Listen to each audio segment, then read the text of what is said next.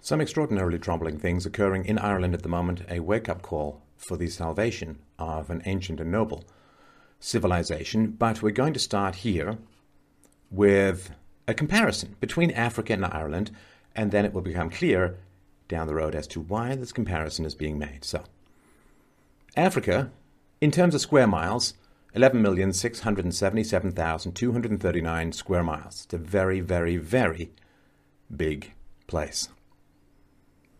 Ireland is 32,599 square miles, just a little bit of a smidge smaller. In fact, Africa is over 358 times the size of Ireland. What about population?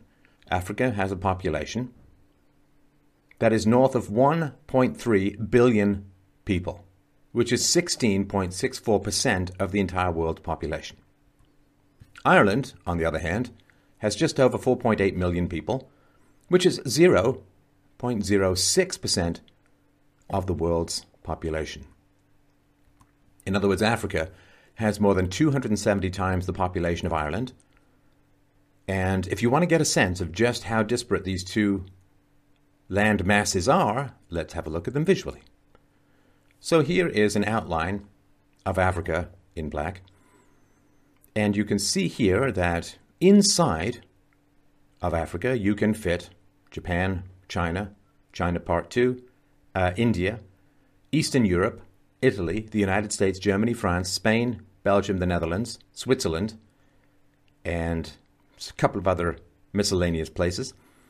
And down here in the in the island off the coast of Africa is the UK, and just a tiny, tiny little bit down there is Ireland. So Africa is a troubled continent, to put it mildly, and uh, I have gone into the reasons for that, or the primary reasons for that, many times in my presentations in the past. But suffice to say that you cannot solve the problems in Africa by moving portions of the population to Ireland all it will do is swamp and overrun and destroy a country, an island, that has for hundreds of years fought for independence from the English and now is facing subjugation through other means. In fact, the erasure of its cultural, historical identity. So, what are we talking about? Well, there's a document which is called Ireland 2040. And it is a 25 year Irish government planning document. Now, this should raise your hackles of suspicion enormously just to begin with, because governments do not plan 25 years ahead. They simply don't. They barely plan six months ahead. When they sell bonds, uh, it's in order to buy votes in the here and now. They don't care about when the bonds come due. If you look at national uh, debts, that is the pillaging of the unborn for the sake of, again, buying votes in democracies in the here and now. So the idea that the governments are just so wise, so benevolent, so forward thinking that they're going to plan a quarter century ahead is nonsense. So, what is going on? So, the Prime Minister, Chief Executive and Head of Government in Ireland, is a fellow named Leo Varadkar. He's a gay man born to Indian parents, and he kind of shuffled into power without a direct election from the Irish people and it's just a little odd in many ways for such a person to be deciding the entire future of Ireland. The document has also been co authored by Frances Fitzgerald, who, you know, seems like proto leftist feminist. She had this to say about pay equity laws.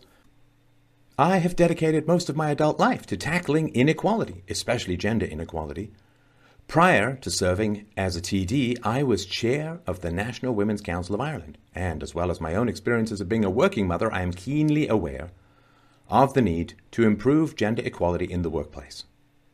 So, this tells you everything you need to know. She has the standard leftist approach, which says this all disparities in group outcomes are the result of prejudice, of racism, of sexism, of colonialism, of exploitation, of generally bad white male behavior. So this is foundational as to what is going on. The disparity in wealth, in achievement, in stability, in lack of corruption between European countries and African countries is startling.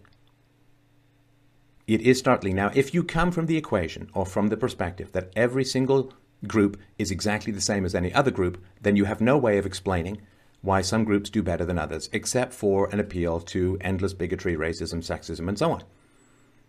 However, the reason, of course, that Africa is doing poorly, in particular in sub Saharan Africa, is that the average IQ of the sub Saharan black African is in the low 70s, which is the bottom 2 to 3% of the white population.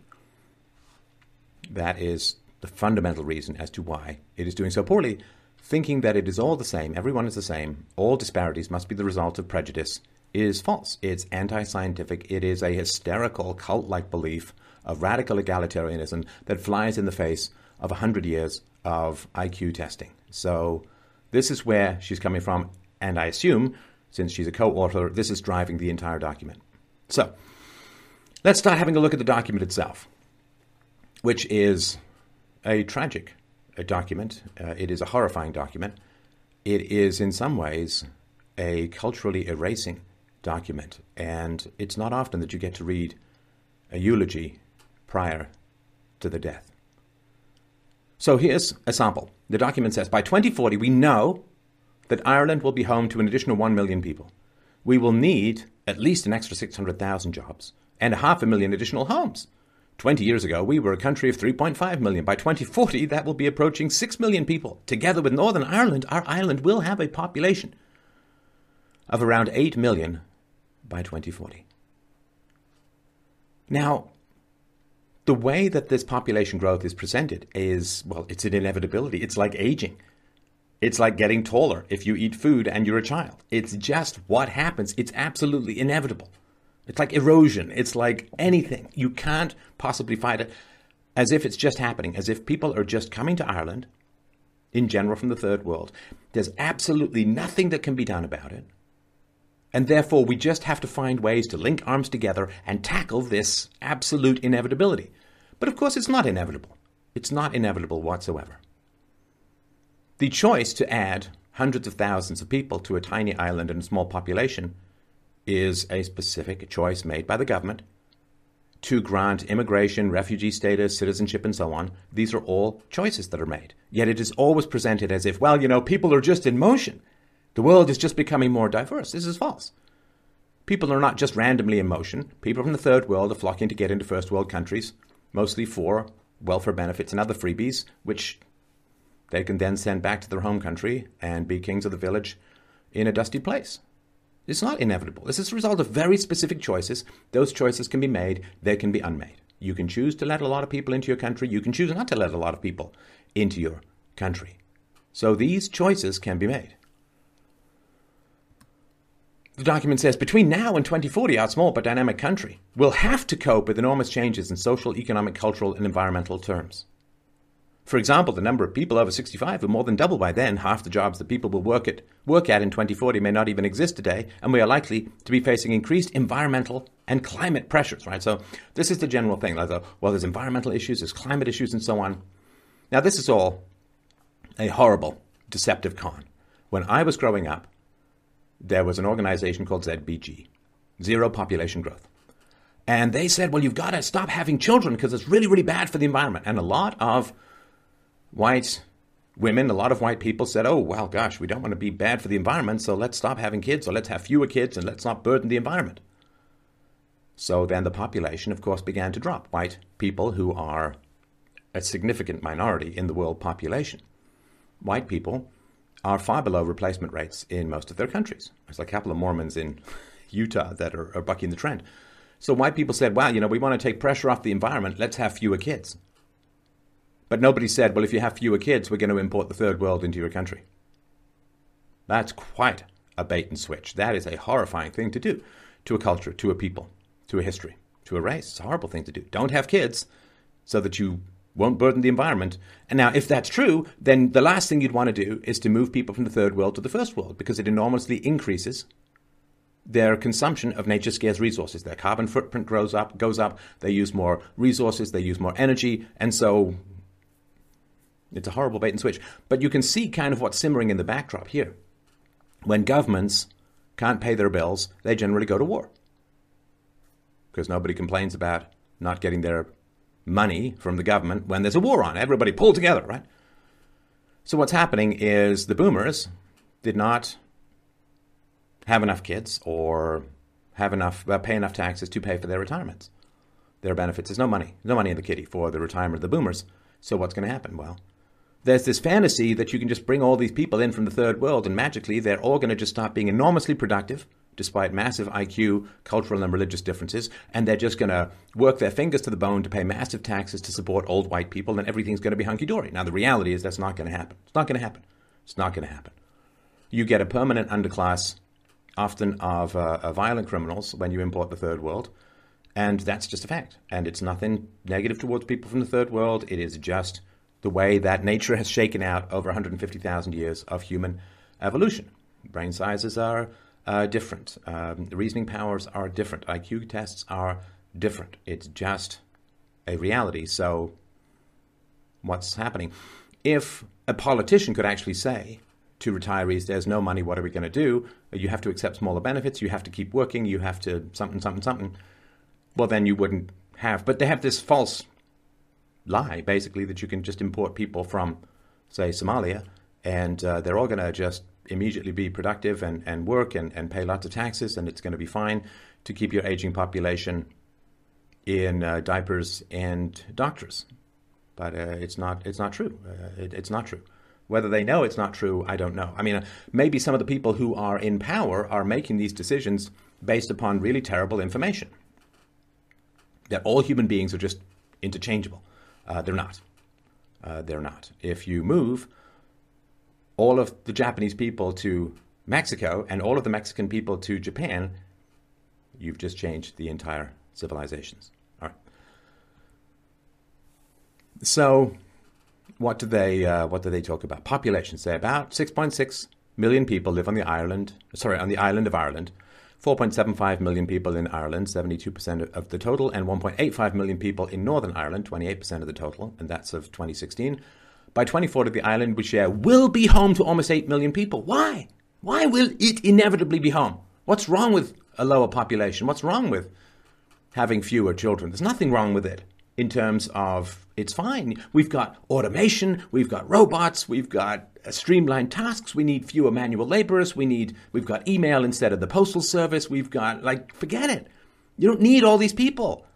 Japan has an aging population, so all they're doing is investing in robots instead. Perfectly fine.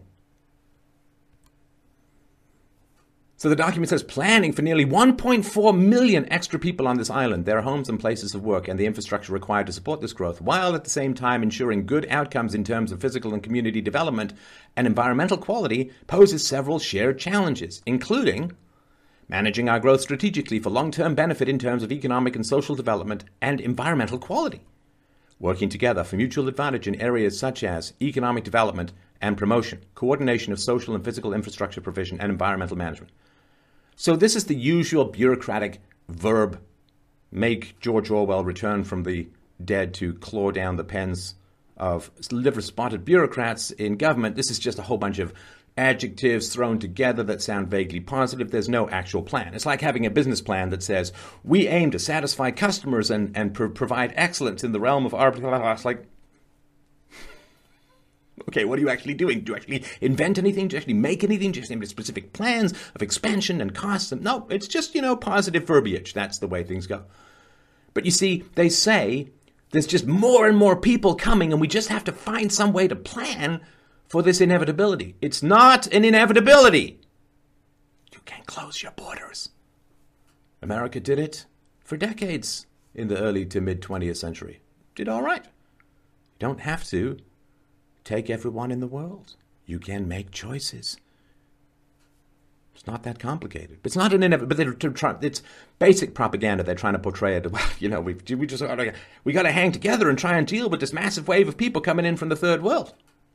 We'll find. We got to be strong. We'll find a way to do it. It's like it's not inevitable. Ireland existed for thousands of years without hundreds of thousands of people pouring in from the third world. What changed? Document goes on to say the national planning framework is the government's plan to cater for the extra 1 million people that would be living in Ireland, the additional two thirds of a million people working in Ireland, and the half a million extra homes needed in Ireland by 2040. Why will there be an extra million people? Say, in today's globally connected societies and economies, says the document, people, goods, capital, knowledge, and data are moving more and more quickly between countries, within regions, and around our communities. The effects of these changes are reshaping the way in which local communities and regions develop. Technology driven by science and innovation is increasingly influencing our way of life. Yeah, yeah, yeah. Words, words, words. Now, people are not moving more quickly between countries uh, unless you know of a hidden pipeline of people from Ireland who are desperately moving to Somalia with the aid of international human smugglers. It's, it's not, the world is not becoming more diverse. People from non white countries are desperate to get into white countries. It's all a one way street. There's no, virtually no reciprocity whatsoever. Well, I, I guess that uh, occasionally deluded, propagandized, and lied to leftists go and try and spread a whole load of egalitarian love in places like Morocco and get their heads sawn off and the videos shot and sent to their mothers. Climate change is an issue, says the document, facing the world in the 21st century, and now more than at any time before, we are aware of the importance of looking after the physical and natural environment around us and its influence on our long term health and well being. Yeah, so if there's a population decline among high energy using people, that's good for the environment. If you then import a bunch of low energy using people into high energy usage situations, we're not just talking about them coming to work. If someone comes from Somalia with almost no carbon footprint uh, comes to, say, Germany and gets thousands of euros in healthcare and benefits and welfare and free laptops and so on, then a lot of that money is being borrowed right? Now, if a lot of that money is being borrowed, it means that you're pillaging natural resources in the here and now with debt, which is really terrible. Like national debts are incredibly bad for the environment because it squanders a huge amount of natural resources inefficiently now that some of which are not renewable. So, of course, if people were into environmentalism, really into environmentalism, they would get rid of central banking.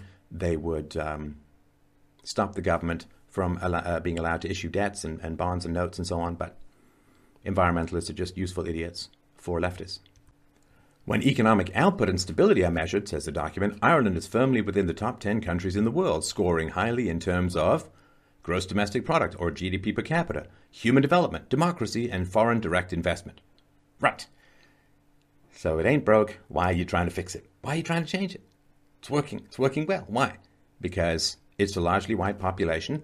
Whites have an average IQ of about 100 and a long history with small government and free markets. So can't just replace all of those people without changing the entire country. Document says it is important that we maintain and improve this positioning, whilst also recognizing that the pattern of Ireland's comparison ranking in areas such as quality of life and environmental performance is not quite as high, placing us just within the top 20 countries in the world. Dublin is ranked outside the top 30 cities in the world for livability. Yeah, see, one of the reasons for that is because you have a lot of third world crime in Dublin. Document says it is clear that our population will increase, but will become older and also more diverse and will be dependent on a proportionately smaller number of people of working age. A growing and changing society will have different needs. And again, it's clear that our population will increase, like there's just nothing you can do about it. It's just it's gonna happen. It's like it's like the tides. What can you do? You got to just deal with the tides. Like All choices, all specific choices, and they say here older, more diverse. Why will it become more diverse? And more diverse, you understand, always means fewer white people. That's all it means. All it ever means is fewer white people a, a proportionately smaller number of people of working age. Now, I mean, that's a big challenge. It's a big challenge. It's the result of huge government programs, and it's also the result of existing diversity, where particular ethnic groups, on average, uh, get subsidized by whites and, in general, white males, basically the only productive taxpayers in Western societies. And so you are taking money from smarter people and giving money to less smart people. It's the welfare state as a whole. It's a dysgenics. I'm against eugenics. I'm against dysgenics. Always have been, which is why I'm against the welfare state.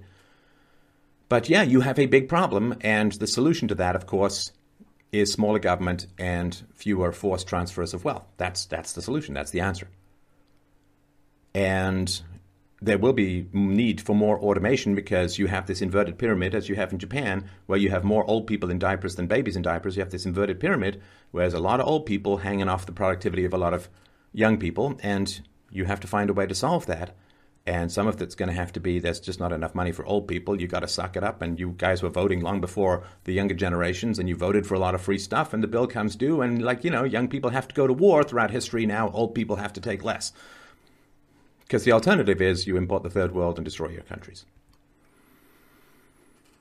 So the document goes on to say the ESRI projects that the population of Ireland will increase by almost 1 million people, or by 20% over 2016 levels, to around 5.75 uh, million people by 2040. It just, it's just a projection. It's just a projection. you know, it's like some guy saying, some, some boyfriend saying, well, hey man, I've got this document from the government. It projects that we're going to have a significantly increasing number of threesomes over the next 15 years. It's going to go from zero to one a week. It, hey man, it's a government document. Uh, I guess I guess we're just going to have to. I'm going to have to grow a porn stash. We're going to have to get a weird series of oils and, and robes. We're going to have to get um, the lava lamps and Enya CDs and you know hey, we've got this document says we're going to have we're just going to have more threesomes. It's just it's going to happen. We got to find some way to plan for it together. At which point, right, she'd slap you across the face and saying, "Don't wave this thing around like something's inevitable. We choose to have threesomes or not. Hopefully not, but." No, no, man, it's a doc. Hey, it's it, projections. I, I wrote these projections in in crayon. In developing Ireland 2040, it is apparent that we have so many authentic communities and places with so much potential that there is no clear justification for the creation of entirely new settlements. It is the case, however, that many of our urban places are in need of improvement, regeneration, and revitalization, and that many of our rural places are either at risk from urban generated overspill or are suffering from depopulation.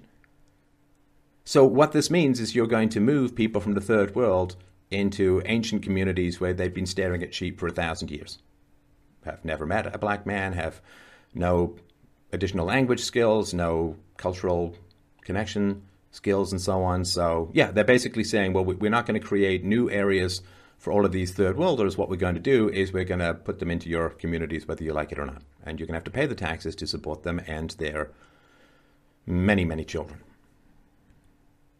Planning they say it's clear that in the years ahead, more choices will be needed to accommodate changes in our society in response to greater diversity, increased numbers of older people, new ways of working and communicating, meeting competitiveness challenges, and in addressing climate change. It will be important for future choices to be genuine and based on trade offs that can influence behavior towards more sustainable outcomes. Again, this is just brain dissolving word goo. Nobody knows what it means. Uh, it's just basically shut up and take immigrants, take migrants, take just take them. They say a fair society with strong social cohesion and converging living standards throughout the country, in which all individuals, businesses, communities, and regions have the opportunity to prosper. Yeah, you know, interestingly enough, there's a pretty good way to have strong social cohesion, and that's to have people of the same race and culture in a country. It's just the way it works. And if you doubt me, you think I'm saying something me- weird or mean. No, no, no. This guy named Robert Putnam, P U T N A M, uh, sorry, P U T M A N. Robert Putnam did research. He sat on it for five years because he was so horrified at the outcomes. He did all this research and multi ethnic, multicultural, quote, diverse societies have lower social trust, worse outcomes. People cocoon, they stay in. There's a reason why kids are getting fat. It's because everyone's afraid to send their kids out into multicultural neighborhoods and so on. It, it just destroys trust. Destroy, I mean, we're tribal. Babies prefer people of their own ethnicity. It's how evolution works. It's how society works. Uh, you can get mad at it if you want, but I mean, you know, I'm telling the truth. Don't shoot the messenger, right? They say the biggest issue addressed in this framework is where best to plan for our growing population and economy. We, it's inevitable. We just got to find a way to plan for it. And again, there's this Soviet style national policy objective, the 25 year INGSOC plan. They say, in terms of Ireland's future population, targeting this pattern is significant because it represents a shift from projected trends. In the context of around 1 million additional people in Ireland by 2040, it means planning for And then there's all these, you know, Eastern and Midland region targeted 475,000 to 500,000 additional people. Northern and Western region, 150 to 175,000 additional people. Southern region, 350 to 375, and so on. And I mean, it shows you just how, how what a terrible lie democracy is. Like, if you want to import a huge number of people who don't speak the language of a, of a different race, different culture, different history, different religion, shouldn't you ask people? Shouldn't you say, hey, do you guys want any of this? Do you guys want a whole bunch of Somalians uh, put into the backwaters in a small town in Ireland? Why? Why would you want that? I mean, I understand why the Somalians want it, for sure. I mean, of course, right? But why, why would the local population, how would they benefit? What's, what's great about that? It's just going to create these, these cysts, these, these bubbles, right? I mean, you understand this, right? Let's say you're, you're British and, and, and so on, and, and you live on a street, and next door moves in someone who grew up in your hometown. They're British, uh, they're white, they're Christians, whatever, right? Well, you, you have, it's just easier to, to know how to interact. And, and, but let's say some Somali family moves in, they don't speak English, and they're Muslim. Are you going to have the same level of social cohesion? This isn't brain surgery, people. Come on. There's a reason why the people who come into Western countries tend to live around each other all the time. There's a reason why there are Muslim enclaves, not to mention Greek enclaves or, or Italian. People just, it's just so efficient and it's so easy. If you share the same language, history, and culture, it's just so much easier to have a community. In fact, it's what makes community possible. And you know, if, if you have kids and someone from your race and your neighborhood moves in next door, your kids, you know, you can send your kids over there. You know what's going on. You know what the situation is. Are you going to send your kids over to uh, some Somali Muslim's house where you don't even they, you don't speak the same language, don't have the same values? Well, no. Right? This is this is not that complicated. They say, in similar terms, applying the ESRI projections for up to two thirds of a million additional jobs in Ireland means planning for a pattern of and all these additional jobs and so on. Yeah, like the government can just, you know, snap their fingers, wave their hands, and just make additional jobs. How about having a free market? How about not paying people to come to your country? I don't know. Seems like we've forgotten all of this stuff completely. Well, we'll learn again. It'll just be kind of painful.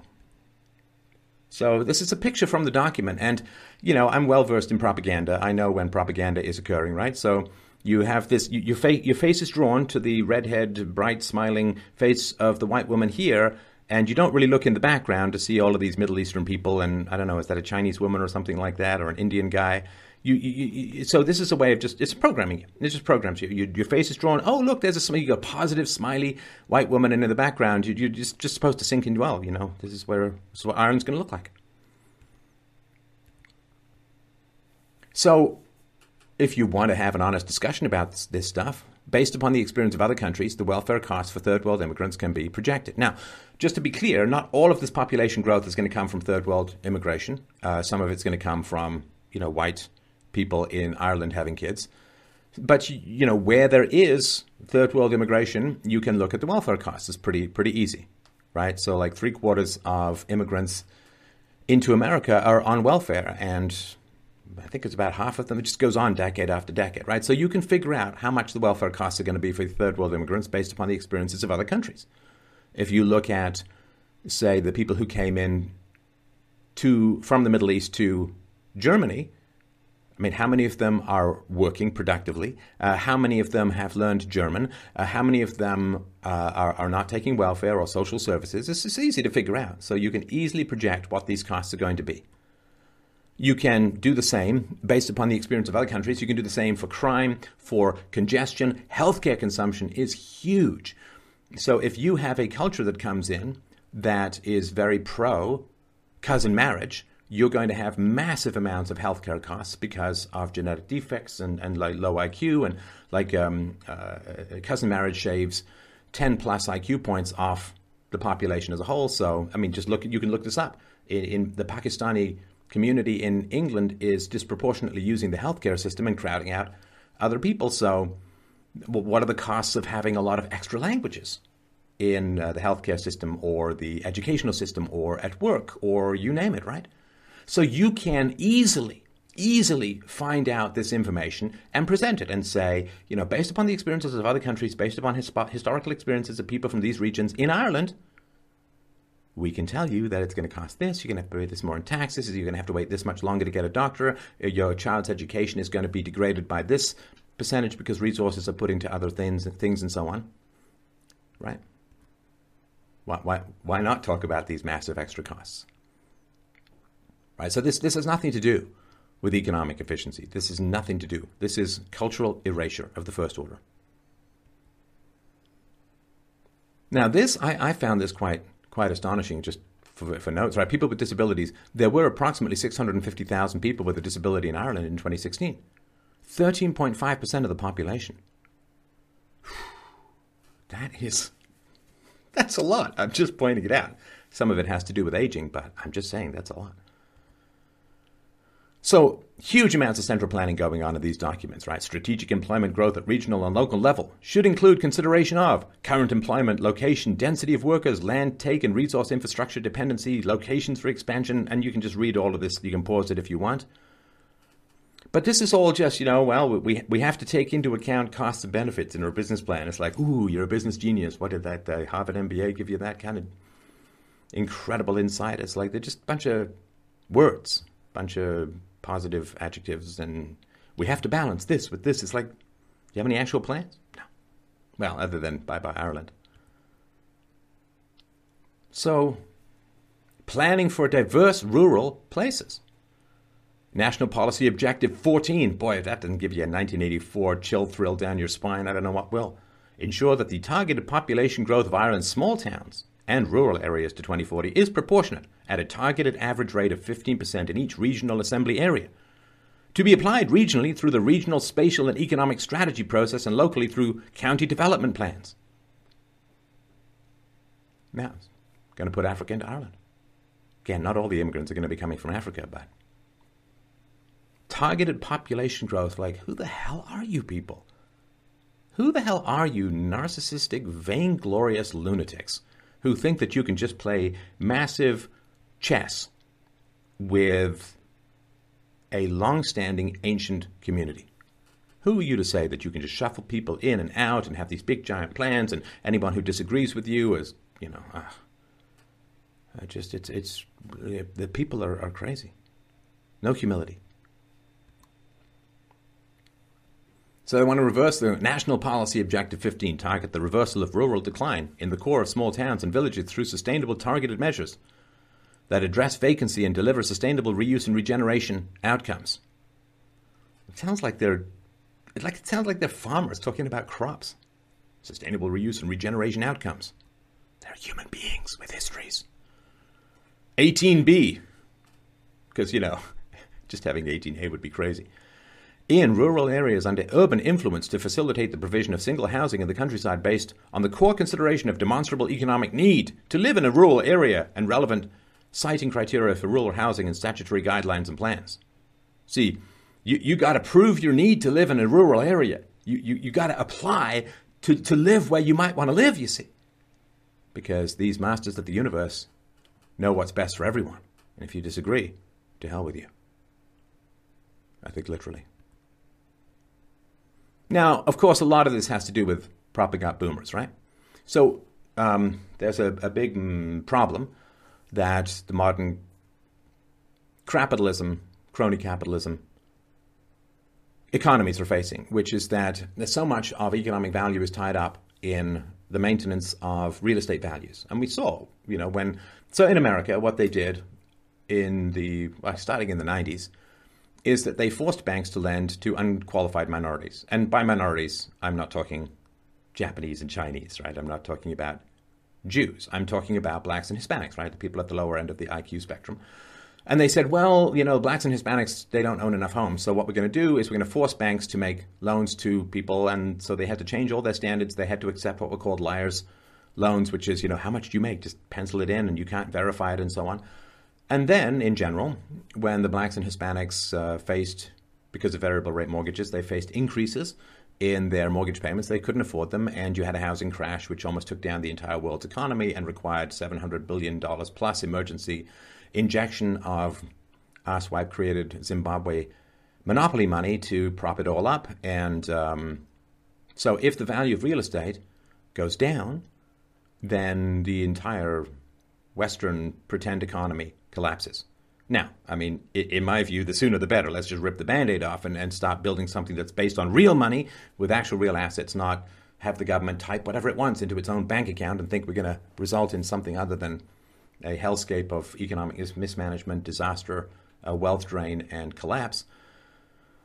But no politician wants to be at the helm when the ship hits the iceberg, right? So they're just trying to do anything they can to prop up the value of boomer housing. Now, if they, of course, had any idea of economic planning, what they'd say is, well, you know, birth rates are pretty low in Western countries. So what happens when birth rates are low? Well, what happens when birth rates are low is the demand for housing declines enormously, right? And so the housing price goes down, right? So if you have in Italy, you have like one person or so being born for every two people, right? So rough gauge, it means that the demand for housing is going to go down by 50%, which means that the price of houses are going to drop enormously 25%, 30%, 40 That's good, right? We want, because then what happens is people can buy houses cheaper, they have more money to raise kids, and it all kind of balances out. You have more kids, right? But nobody wants to go through that process of housing prices going down because that's going to expose all of the junk, garbage crap that passes for the economy in the modern West. It's not a free market, it hasn't been since 1913, at least in America. So, what are they doing? Well, what they're doing is they're bringing in people from the third world. They borrow money to give those people welfare. Those people then need housing, buy housing. That drives up demand for housing, which goes all the way up, right? It drives people out of particular communities. They buy houses further out, further out, further up, right? It's like pushing the bottom of a ladder. The top of the ladder goes up as well. When people have demand for cheap housing, the more expensive housing goes up as well. So they're bringing people in to prop up the boomers' real estate value so that the entire house of cards doesn't come crashing down, or at least it will. I mean, the money's going to run out anyway. The money's going to run out no matter what. The debts are too big, the deficits are too big. So the question is, what kind of demographics do you want around you when the money runs out? Do you want people who are going to shrug and say, ah, well, I guess I'll get a job? Or do you want people who are going to pull out their machetes and go to town? So, 5.4 age friendly communities. Esri projections indicate that the numbers of people aged over 65 will more than double to almost 1.3 million people by 2040, 23% of the population. This compares to 13.5% in 2016. In addition, it is expected that the population aged over 85 will quadruple as people get older, they are likely to have increasingly complex healthcare needs with a requirement for services and facilities to support provision of suitable and necessary care, right? I mean, this is, I have some sympathy for the boomers, but not a huge amount because I've been talking to them for decades about this and they just go la la la la la. But, um, yeah, I mean, the government had a great scam, right? They, they took money from people saying this is for your retirement. They spent it on junk and garbage and vote buying and, and mansions and crap. And now there's no money for the boomers' retirement yeah, sorry, it's what happens when you trust the government, right? They'll they'll just take and take and take, and um, I don't know what to say other than uh, you should have listened to libertarians. Diverse and inclusive Ireland, right? So this is right. In moving towards a more diverse society over the last half century, Ireland's population is more varied than ever before, comprising a range of ethnicities and nationalities. And uh, yeah, it's a um, you can read all of this if you want, but yeah, this is just it's inevitability. It's going to become more diverse. People are in motion, and, and so on, right? And uh, it's like this uh, UN migration compact, right? And basically, it's a human right to get access to white men's wallets. That's just the way things are going. So again, we're looking to housing. When combined with the older population, the dependency ratio is projected to increase to 65% by 2040, up from 53% in 2016 right? So those aged under 16 and those aged over 65, right? It's a hell of a way to destroy an entire culture, which is to promise massive benefits to the old people while discouraging people from having children. I mean, it's a, it's a slow fuse, but it is a huge explosion at the end. National Policy Objective 33 target the delivery of 550,000 additional households up to 2040 in accordance with the policy objectives, right? So, how are you going to save the environment and build 550,000 new homes? How are you going to deal with climate change and build 550,000 new homes? That's wood that needs to be cut down, that's concrete that needs to be poured, that's stuff that needs to be uh, electricity and, and sewage and, and, and you name it. Glass and right, all of nature's scarce resources. Well, you can't, right? You can't do both. So, again, It's all about keeping housing values up, at least in the short run. Ireland's future homes will. Now, here's the thing, right? Can't you just let people build where they want to build based upon the. Fr- no, you can't do that. You got to build your homes in places where which can support sustainable development, places which support growth, innovation, and the efficient provision of infrastructure, are accessible to a range of local services, and can encourage the use of public transport, walking, and cycling, and help help tackle climate change. Future homes will be delivered in our cities and larger towns, and still be located in our villages, towns, and open countrysides, but at the appropriate scale that does not detract from the capacity of our larger towns and cities to deliver homes more sustainably. See, no freedom anymore. You'll build where we tell you to build. You'll not build where we tell you not to build. Because there's a plan. National Policy Objective 35 implement measures to reduce vacancy and to progressively target the reduction of the national housing vacancy rate to 5%, currently 9.15%. Right? And that's the result, right? I mean, Ireland just legalized abortion and so on, and, and um, you've got the boomers, you've got the millennials, you, you Gen X, millennials, and so on. Housing demand is going to go down, so we've got to stuff it full of third worlders on welfare just to prop up the values. Now, household size continues to decline. Seven out of ten households in the state consist of three people or less. In Dublin City, one, two, and three person households comprise 80% of all households. Yet the stock of housing in Ireland is largely comprised of detached and semi detached houses with three to four bedrooms. Well, you know, tell white people not to have babies, ban them, um, well, legalize abortion, end the ban on, on, on abortion. And that's what you get. Now, the environmentalism uh, is is all over the place in this document, right? So they say Ireland has experienced a relatively high rate of land use change since the early 1990s. Recent population growth has led to an increase in the extent of dispersed residential and commercial development as well as new infrastructure, which have resulted in pressure on agricultural land, designated nature conservation areas, and water quality. So, clearly very concerned about the environment. So, if the population is going down and automation is going up, that's good because it's fewer it's less need for the environment. If your population is going down, it means housing prices are going to go down, which means people can move into houses that they couldn't otherwise be in, which are already there, so you don't have to build new ones. Anyway. They're saying catering for an additional 1 million people. And a move towards alternative energy sources, increased demand for land, is likely to include suitable locations for bioenergy supply, food production, forestry, and other land services alongside the need to build more houses, schools, and other facilities. Why do you need to build? Because you're importing huge numbers of people from overseas. Why? Why? Why do you need to build more? You've got a vacancy rate close to 10%. Why do you need to build more? How does this square with trying to save the environment? Competition for land resources needs careful management, and the nature and rate of land use change indicates where future environmental pressures are likely to arise. All these geniuses, they know exactly where people should live and how and why. Under Ireland 2040, the government will support integrating climate considerations into statutory plans and guidelines in order to reduce vulnerability to negative effects and avoid inappropriate forms of development in vulnerable areas. See, they, the bureaucrats know what is appropriate and what's inappropriate. They know what's valuable and not valuable. They know what's economically and environmentally sustain, sustainable and, and what's not. They, they just, they know. They know what the population of Ireland should be in 25 years. They know where everyone should live. They know what the house prices should be. They, they just know everything which means they're insane. We know virtually nothing. Now, our transition to a low carbon energy future requires a shift from predominantly fossil fuels to predominantly renewable energy sources.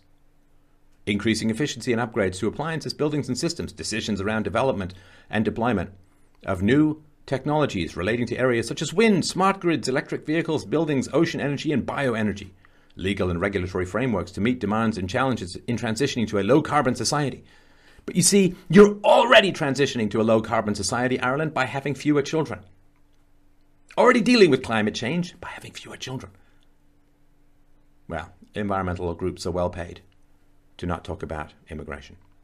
But it's all, yeah, magical thinking. Yeah, there's all this ocean energy, this bioenergy, just lying around, just lying around. No capitalist seems to want to invest their money into it because you can't find a way to make any money. But, you know, it's just lying around. Now, if any of this has seemed confusing to you, and look, I understand. I mean, I spent a lot of time going over this document. If, if any of this stuff seems confusing to you, Don't worry.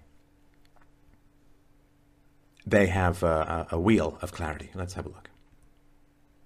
See? This, this should solve solve it for you. Just stare at this until it makes sense because it, it, it's a wheel of clarity. It's not a tunnel into the vainglorious narcissistic madness of bureaucraties. It is it's a it's a tunnel into clear uh, clarity, and this is just one particular aspect of this. So you can look through the document, and please, heaven above, do look through this document. This is deadly stuff, literally deadly stuff to your entire history and way of life. But let's go into some more details, and then we'll end with the conclusion. So, 500,000. This is the number of migrants that Taoiseach Simon Coveney, Deputy Prime Minister, projects that Ireland will accept over the next 20 years, which contributes to the population increase of 1 million by 2040. The remaining 500,000 will be made up of their children subsequently born in Ireland and Ireland's existing birth rate which now that abortion is legalized will go down considerably, of course. And as people pour into the country from the third world, what's going to happen is they're going to need a lot of resources, healthcare taxes. They're going to tax the white population and give money to. So, yeah, it's going to be population replacement, plain and simple. If you let it happen, it's up to you. Now, how did this number come about? Has this been part of a vigorous and open public debate? No. Coveney revealed this figure at a community meeting he held at a Dublin bar and grill in November 2018 while answering a surprise question on the Global Compact on Migration from a member of the public in a Q&A session. He was unaware he was being recorded. The media have not published this figure. God forbid, God forbid, you actually let people decide who lives in their communities.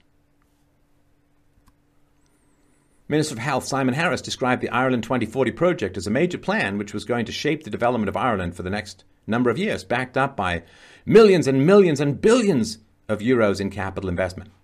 Which is, of course, our momentary reminder, which we need, apparently a lot. Government has no money, it borrows, it prints, it takes through force. The countries of origin for the projected 500,000 migrants have not been stated by the government.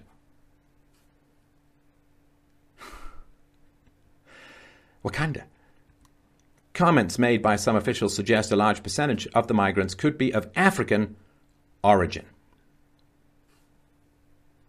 Remember the size of Ireland? Size of Africa? The population disparities? Come on. Come on. Taoiseach Simon Coveney focused on Africans in his response to the question on the Global Compact on Migration stating that the continent of Africa was expected to have an extra billion people over the next 25 to 30 years, and that we need to find new ways of addressing the realities of the mass movement of people by trying to create societies and economies that people want to be part of. He said the EU needs to help African countries lower their birth rate by elevating their development in a much more ambitious partnership with Africa. Yeah, if you don't have have fewer children environmental impact pamphlets in, in, in Arabic and and uh, Zulu and uh, then you're just a racist who's just trying to get white people to have fewer kids, right? Um, continent of Africa was expected to have an extra billion people. Why? Why? Why?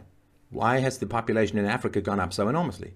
Because white countries have been dropping huge amounts of food and, and, and money and all of that into Africa, which has caused right? So if you give money to people with a high IQ, they generally convert it into things like education and, and art and, and so on with some kids. If you give a huge amount of resources to people with a low IQ, they just have more and more and more children. The birth rate of five to six kids per family in, in Africa, right? You understand, you can take all these people into Ireland. And what they'll do is they will take the welfare that you're going to give them, and they'll ship all of that money to Africa, to countries in Africa, where it will be converted into extra children who will then want to come to your country. Right? I, am sorry to be so blunt, but this is the we, we can't live in these imaginary clouds of, of perfect outcomes. We have to look at the basic facts of, of, of what actually happens in the world, which very few people want to want to see. Brian Hayes, MEP for Fine Gael, the ruling party in Ireland, stated in 2015, quote, if Europe wants the very social market economy continuing for future generations, then increasing our population is a crucial requirement. I'm not suggesting for a moment that we have an open door policy. That would be as irresponsible as doing nothing. But we must recognize that population growth in Africa over the next 30 years will see an additional billion people being born in that continent. That's twice the size of Europe. By 2050, the population of Nigeria in 10 years could be over 400 million people. The pressures of population growth in other parts of the world will inevitably bring more people to Europe. We need to turn it to our advantage. Why? Why will it bring more people to Europe? You, you can choose not to let more people into Europe. That's a choice. It, it's how Europe functioned for thousands of years. Um, here's the thing, too. There was a huge population growth in the late 1940s, 1950s. The baby boom, right? People were having four or five kids a family, right? Huge population growth. How did Western countries handle and manage this massive population growth? Did they all say, well, you know, we're having huge population growth, man, we better all run to Nigeria? We better, we better make sure that, that other countries open up their borders to all of our excess population. It's not what happened. It's not what happened. See, everybody understands the population growth in Africa is generally the reproduction of people with very low IQs.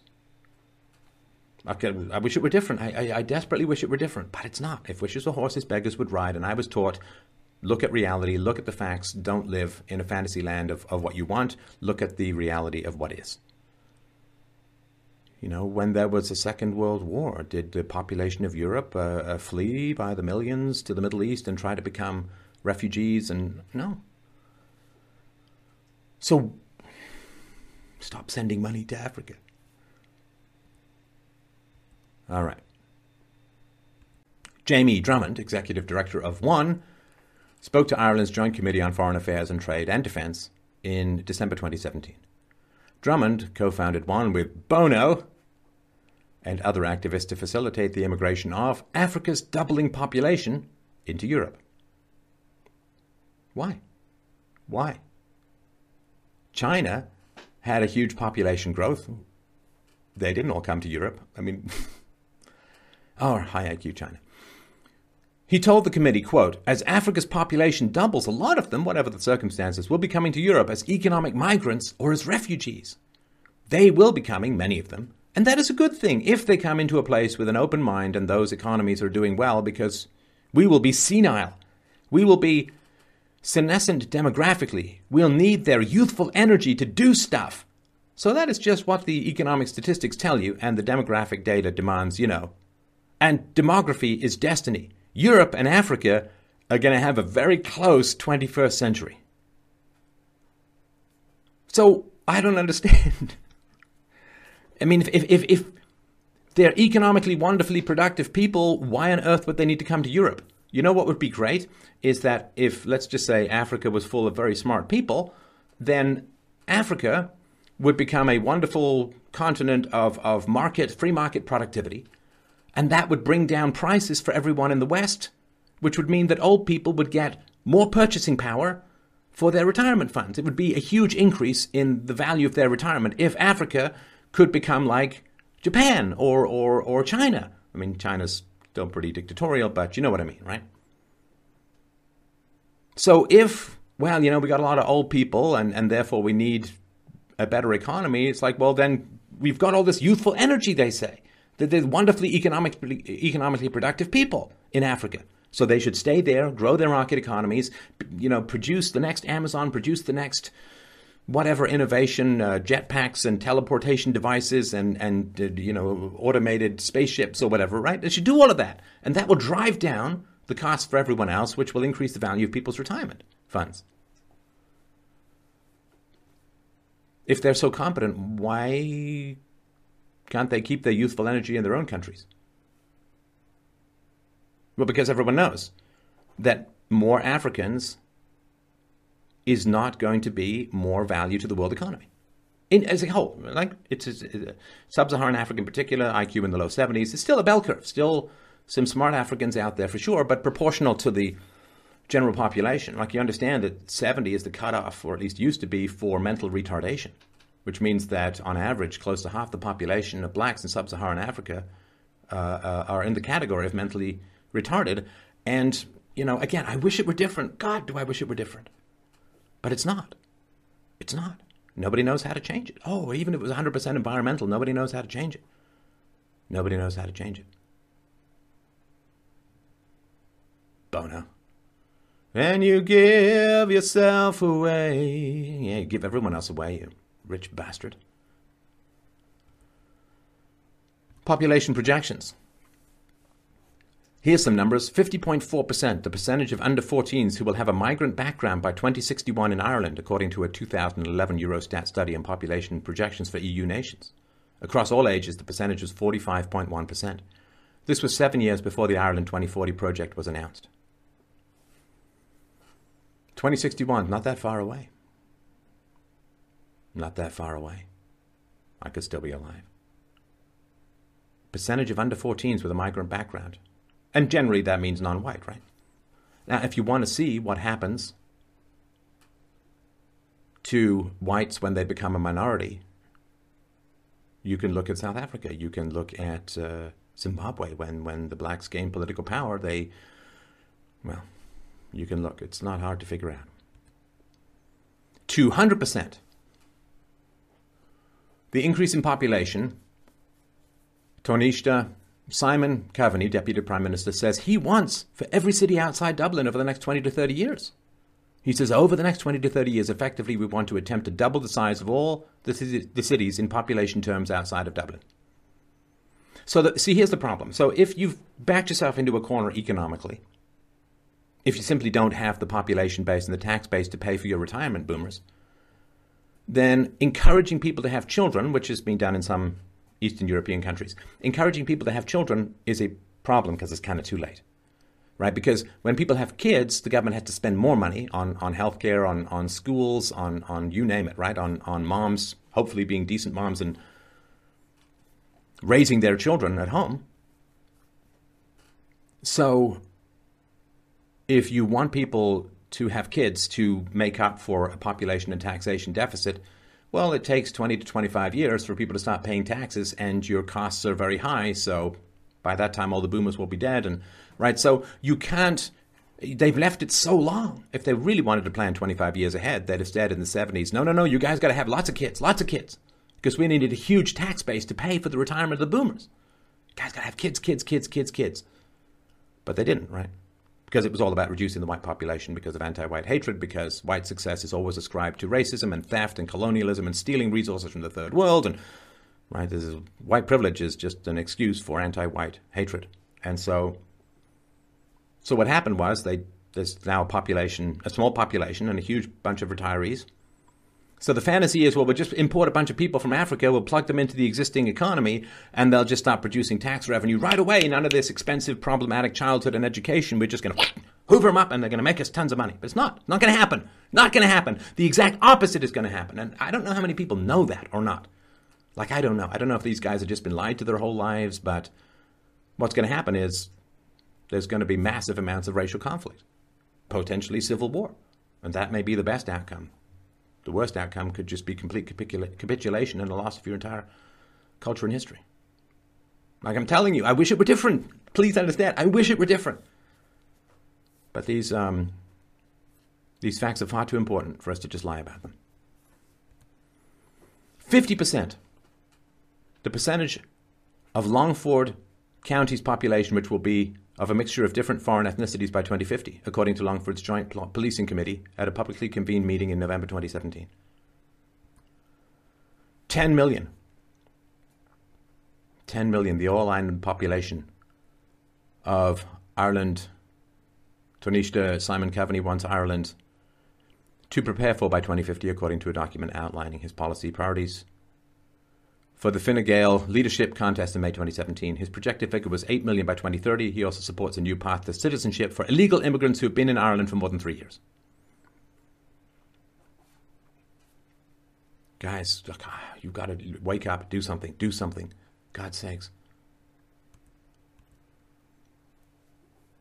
So the current demography 82.8%, the percentage of the population who were ethnically Irish, white, in the 2016 census. For 85 years old and older, 94.1% were Irish.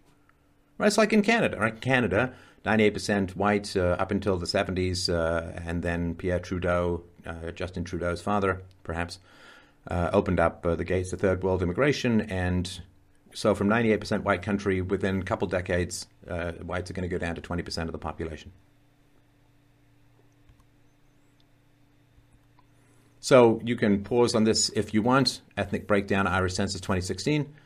Uh, Irish, um, white, non-Irish, all other 7.6% in the uh, in the age groups. And, and you know, so when you say, well, the population of whites is so and so, well, what matters is the population of childbearing age white women.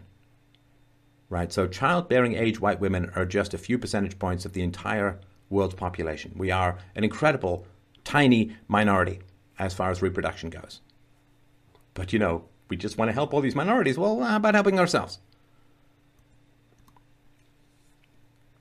So, four, a little over 4.7 million population of Ireland. 16.2% of people are foreign born in Ireland, according to the 2016 census, excluding people born in Northern Ireland. The credibility of the census figures are in question.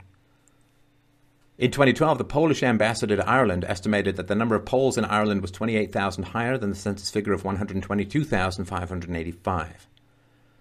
Plus 50,000 in 2018, the respective ambassadors of the Baltic states estimated that the number of their citizens in Ireland was 50,000 higher than the census figure of 60,000, right? So if the government wants to have you not panic about population replacement, then they're going to downplay the numbers as much as possible, right? Plus 80,000 Chinese, the Department of Sociology at Maynooth University released a study in 2006 estimating that the real number of Chinese people living in Ireland was somewhere between 60,000 and 100,000. The study's estimate was made using work permits, visa data, and residency figures. Only 16,533 Chinese people filled in the 2006 census. 20,000 ethnic Chinese filled in the 2016 census. Half had Irish citizenship, right? So, yeah, they, they want to keep blending in uh, other cultures, uh, other races, and so on, uh, suppressing the data until it's got a momentum and a voting block that's too late to turn back. One in four. The number of children in Ireland who were born to a non Irish mother, according to a 2014 study conducted by Trinity College Dublin. 120,000, the approximate number of migrants who have been given Irish citizenship between 2011 and 2018. And remember, this is in a population of just a couple million right? The the ratio would be millions in, in, the United States. Well, I guess it is, right? 115,000, the approximate number of citizens from non EEA countries who were legally living in Ireland at the end of 2016. English schools, sometimes called visa factories, have been a popular way for non EEA nationals to attain work visas. Children of migrants can get Irish citizenship if their parents have been in Ireland legally for at least three years at the date of birth. 250,000. The number of applications for citizenship, asylum, and visas. Minister of Justice Charles Flanagan says his department deals with in Ireland per year. Per year. 250,000. Again, it's just a population of a couple of mil. See, now, people want to come to white countries because they're peaceful, they're stable, they're economically productive, and so on. But if enough non whites come to white countries, you don't get the economic productivity, you don't get the lack of corruption, you don't get the stability anymore. Like, it's sorry, it's just the way that it is. 20,000 to 26,000, the estimated number of illegal immigrants living and working in Ireland in 2015, according to the Migrant Rights Centre. The estimated number of their children was 5,000. And again, you can multiply this by 10 or more uh, to get a ratio for some place like Canada and so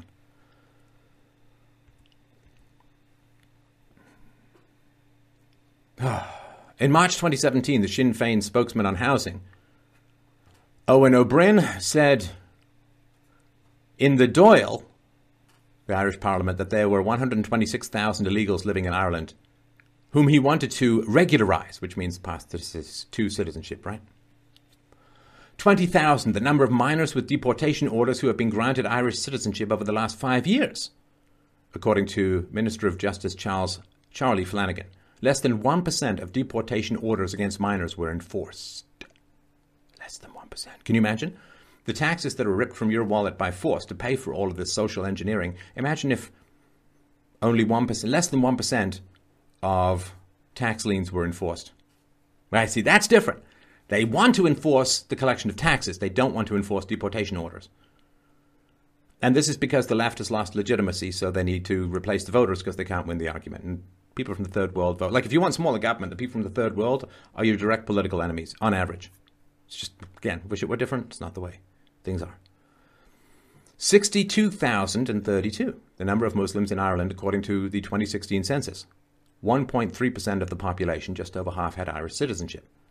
Is that accurate? Who knows? 5,790, the estimated number of females living in Ireland who have experienced female genital mutilation, while 2,639 girls are estimated to be at risk of being subjected to it. How many have been prosecuted? Second highest, Ireland's ranking in a list of countries ranked by number of ISIS fighters per overall Muslim population in a University of Jerusalem study. Second highest out of all the countries. Over 779,000 passports were issued in 2017, according to the Department of Foreign Affairs annual report. Guys, what are you doing? What are you doing? You you you got to wake up to this stuff. You you you got to get some people in who are going to get control over this stuff. You know, do, do what the French do. You know, be, be activists. 70%, the percentage of people in Adamstown who were born to non Irish parents, according to an RTE report in February 2018. 90%, the percentage of students with a migrant background in one North inner city Dublin school. 22%, the percentage of students in one West Dublin school who did not use English or Irish as a first language. Don't worry, cultural cohesion is just around the corner. 14.1%, the percentage of under 18s in Ireland who do not speak Irish or English at home, according to the 2016 census.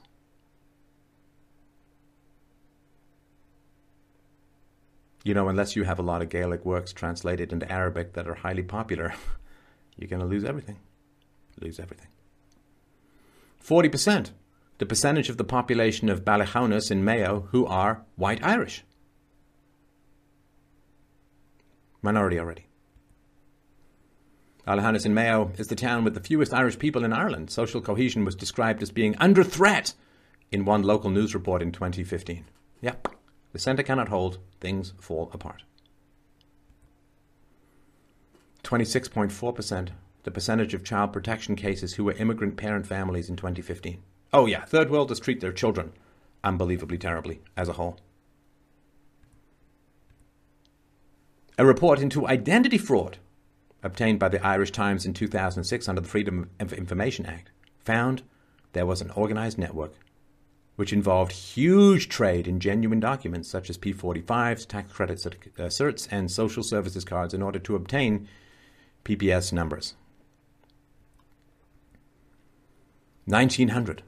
The number of applications made in 2010 by non EU nationals for residence based on marriage to an EU national in Ireland under EU treaty rights. The numbers involved were almost equal to Ireland's asylum application numbers that year.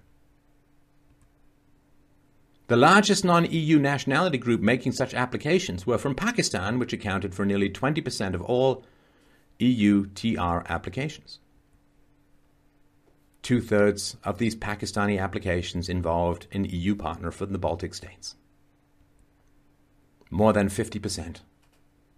The percentage of all marriages in Ireland between men from outside the EU and non Irish EU women in 2011 who were believed by the Irish police to have been shams right? Sham citizenship grabbing marriages. More than 50%.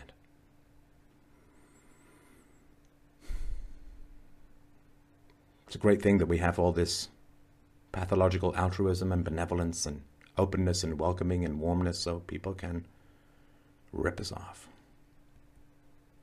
The men in these sham marriages were typically from India, Pakistan, and Bangladesh.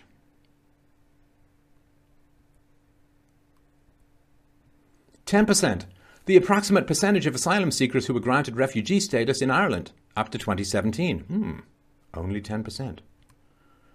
80%, the percentage of deportation orders on failed asylum seekers which are not implemented according to ESRI. Right? So only 10% of them are legit, 80% of them deportation is not enforced. So then just come. Come, get welfare. In January 2018, the Irish Independent reported on an alleged undeclared scheme being operated by the immigration authorities, allowing failed asylum seekers without a criminal record and who had been in Ireland for five years or more to stay. Legal professionals working on asylum cases referred to this scheme as the scheme that doesn't exist. The five leading countries of origin for asylum applications in 2017 were Georgia, Albania, Pakistan, Nigeria, and Zimbabwe, which are not acknowledged conflict zones with high grant rates. Right. If you're a Muslim in a Muslim country, are you fleeing persecution? Civil war doesn't count for being an asylum seeker, uh, war zones as a whole. make up these rules and ignore these rules. That's the way it works, right? 75%, the percentage of asylum seekers who were granted refugee status in Ireland in 2017 at first instance, according to Eurostat. So there was this family reunification scheme for refugees. It used to allow them to bring in their spouses, parents, siblings, cousins, nephews, nieces, grandparents, and all children, including adults. So from 1996 till about 2015, it was in operation. In 2015, it was reduced in scope to allow only for spouses, parents, and children under 18 which is the UN minimum requirement.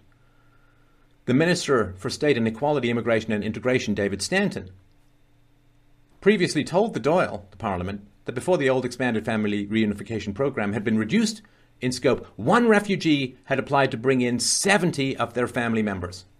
The average number per application was 20.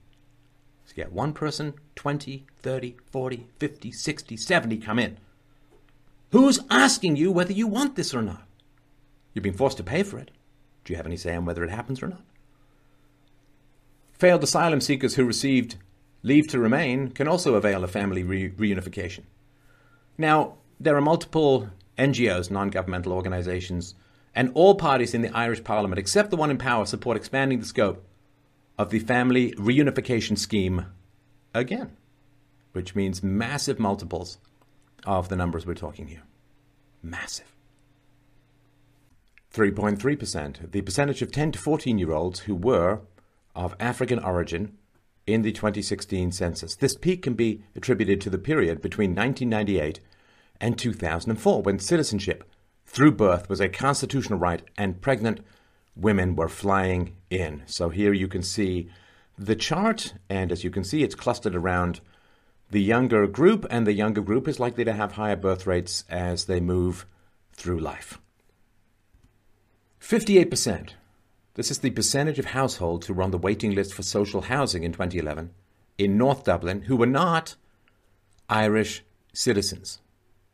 30.5% were non EU citizens. The figure was 29.5% nationwide. So remember, they've got this big plan, you see, over 25 years. They're going to build 550,000 new homes to take into account all of the people who are going to come into Ireland. But of course, there's a big waiting list for social housing as it stands, based upon existing immigration to a large degree. What makes you think that the planning is going to be any better in the future than it has been in the past? 15.7% of the Irish population were listed as foreign born in the 2011 census.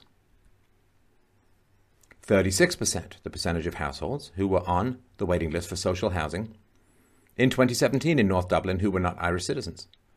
14.8% were non EU citizens, figure was 27.7% nationwide. So, 2011, census 15.7 listed as foreign born, a vast undercounting, I assume. By 2016, five years later, we've gone from 15.7 to 17.3% of the Irish population listed as foreign born. 110,000 people. The number of migrants who have been granted Irish citizenship in the interim years between 2011 and 2017 who now count as Irish, which masks accurate figures for migrants. Six year period in a tiny island with a few million population, 110,000 people granted Irish, Irish citizenship. Approximately 50% of all migrants live in the Dublin area compared to roughly a third of all Irish citizens, according to the 2016 census, right? So you say you want diversity, you don't get diversity with mass cross cultural immigration. You don't get diversity because what happens? Well, it's called the lunchroom test. The Asians sit with the Asians, the whites sit with the whites, the blacks sit with the blacks, uh, and uh, as Muhammad Ali said, you know, birds of a feather flock together. It's just the way things are. We can you know, like like the communists wish that human beings weren't motivated by self-interest, we can wish that human beings weren't motivated by tribalism. But so what? We, we could wish that, that it rained honey so that we didn't need to go to the store, but all we end up doing is starving to death if that's what we genuinely act on. So you don't get diversity. What happens is the people from Somalia move into Ireland and then they cluster in a particular community and everybody else moves out and you get this cyst that forms around this community. Actually, it's more of a welfare mode, right? Because in the past, people came to the West for freedom, now they come for free stuff. And the welfare state creates this moat around the society. You don't have to work, you don't have to learn the language or the culture, you don't have to integrate, you can just live off the taxpayer teat. And there's no diversity. There are these hard delineated lines. People don't cross them. There's no diversity at all. All you end up is with basically conquered territory.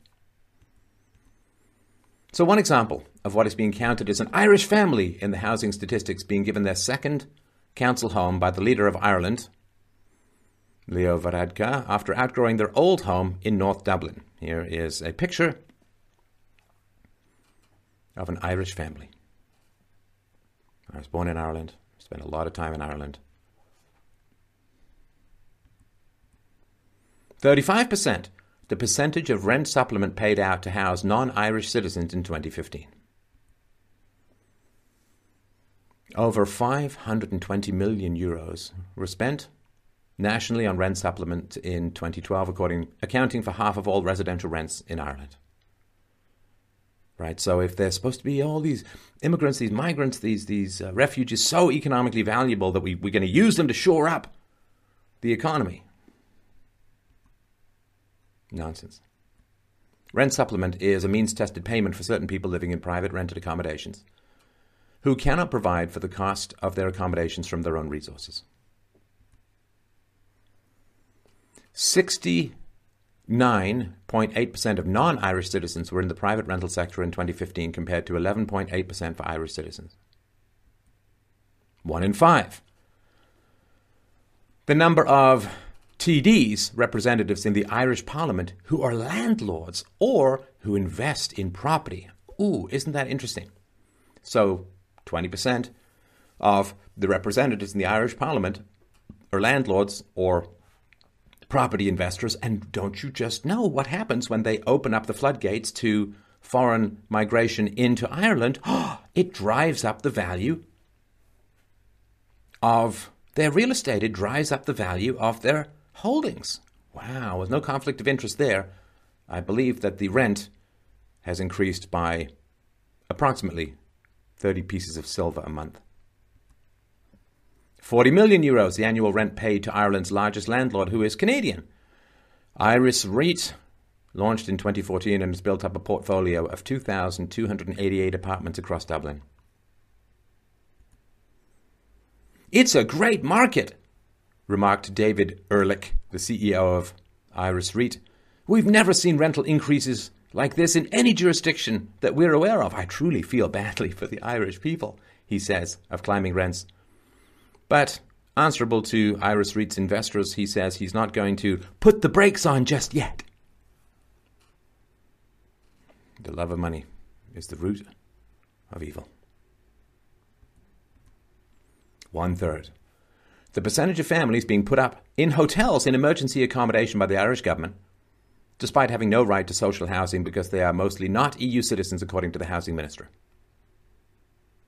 And this is the terrible, terrifying, horrifying things that happen, thing that happen when if if someone is non-white, particularly if they're they're black or, or Indian or so on, if they're not white, and you attempt to enforce the law, then the media and special interest groups and racial advocacy groups scream racism at you until your life is destroyed. And you end up not with multiculturalism, which is everyone thinks, oh, well, you just get different restaurants and so on.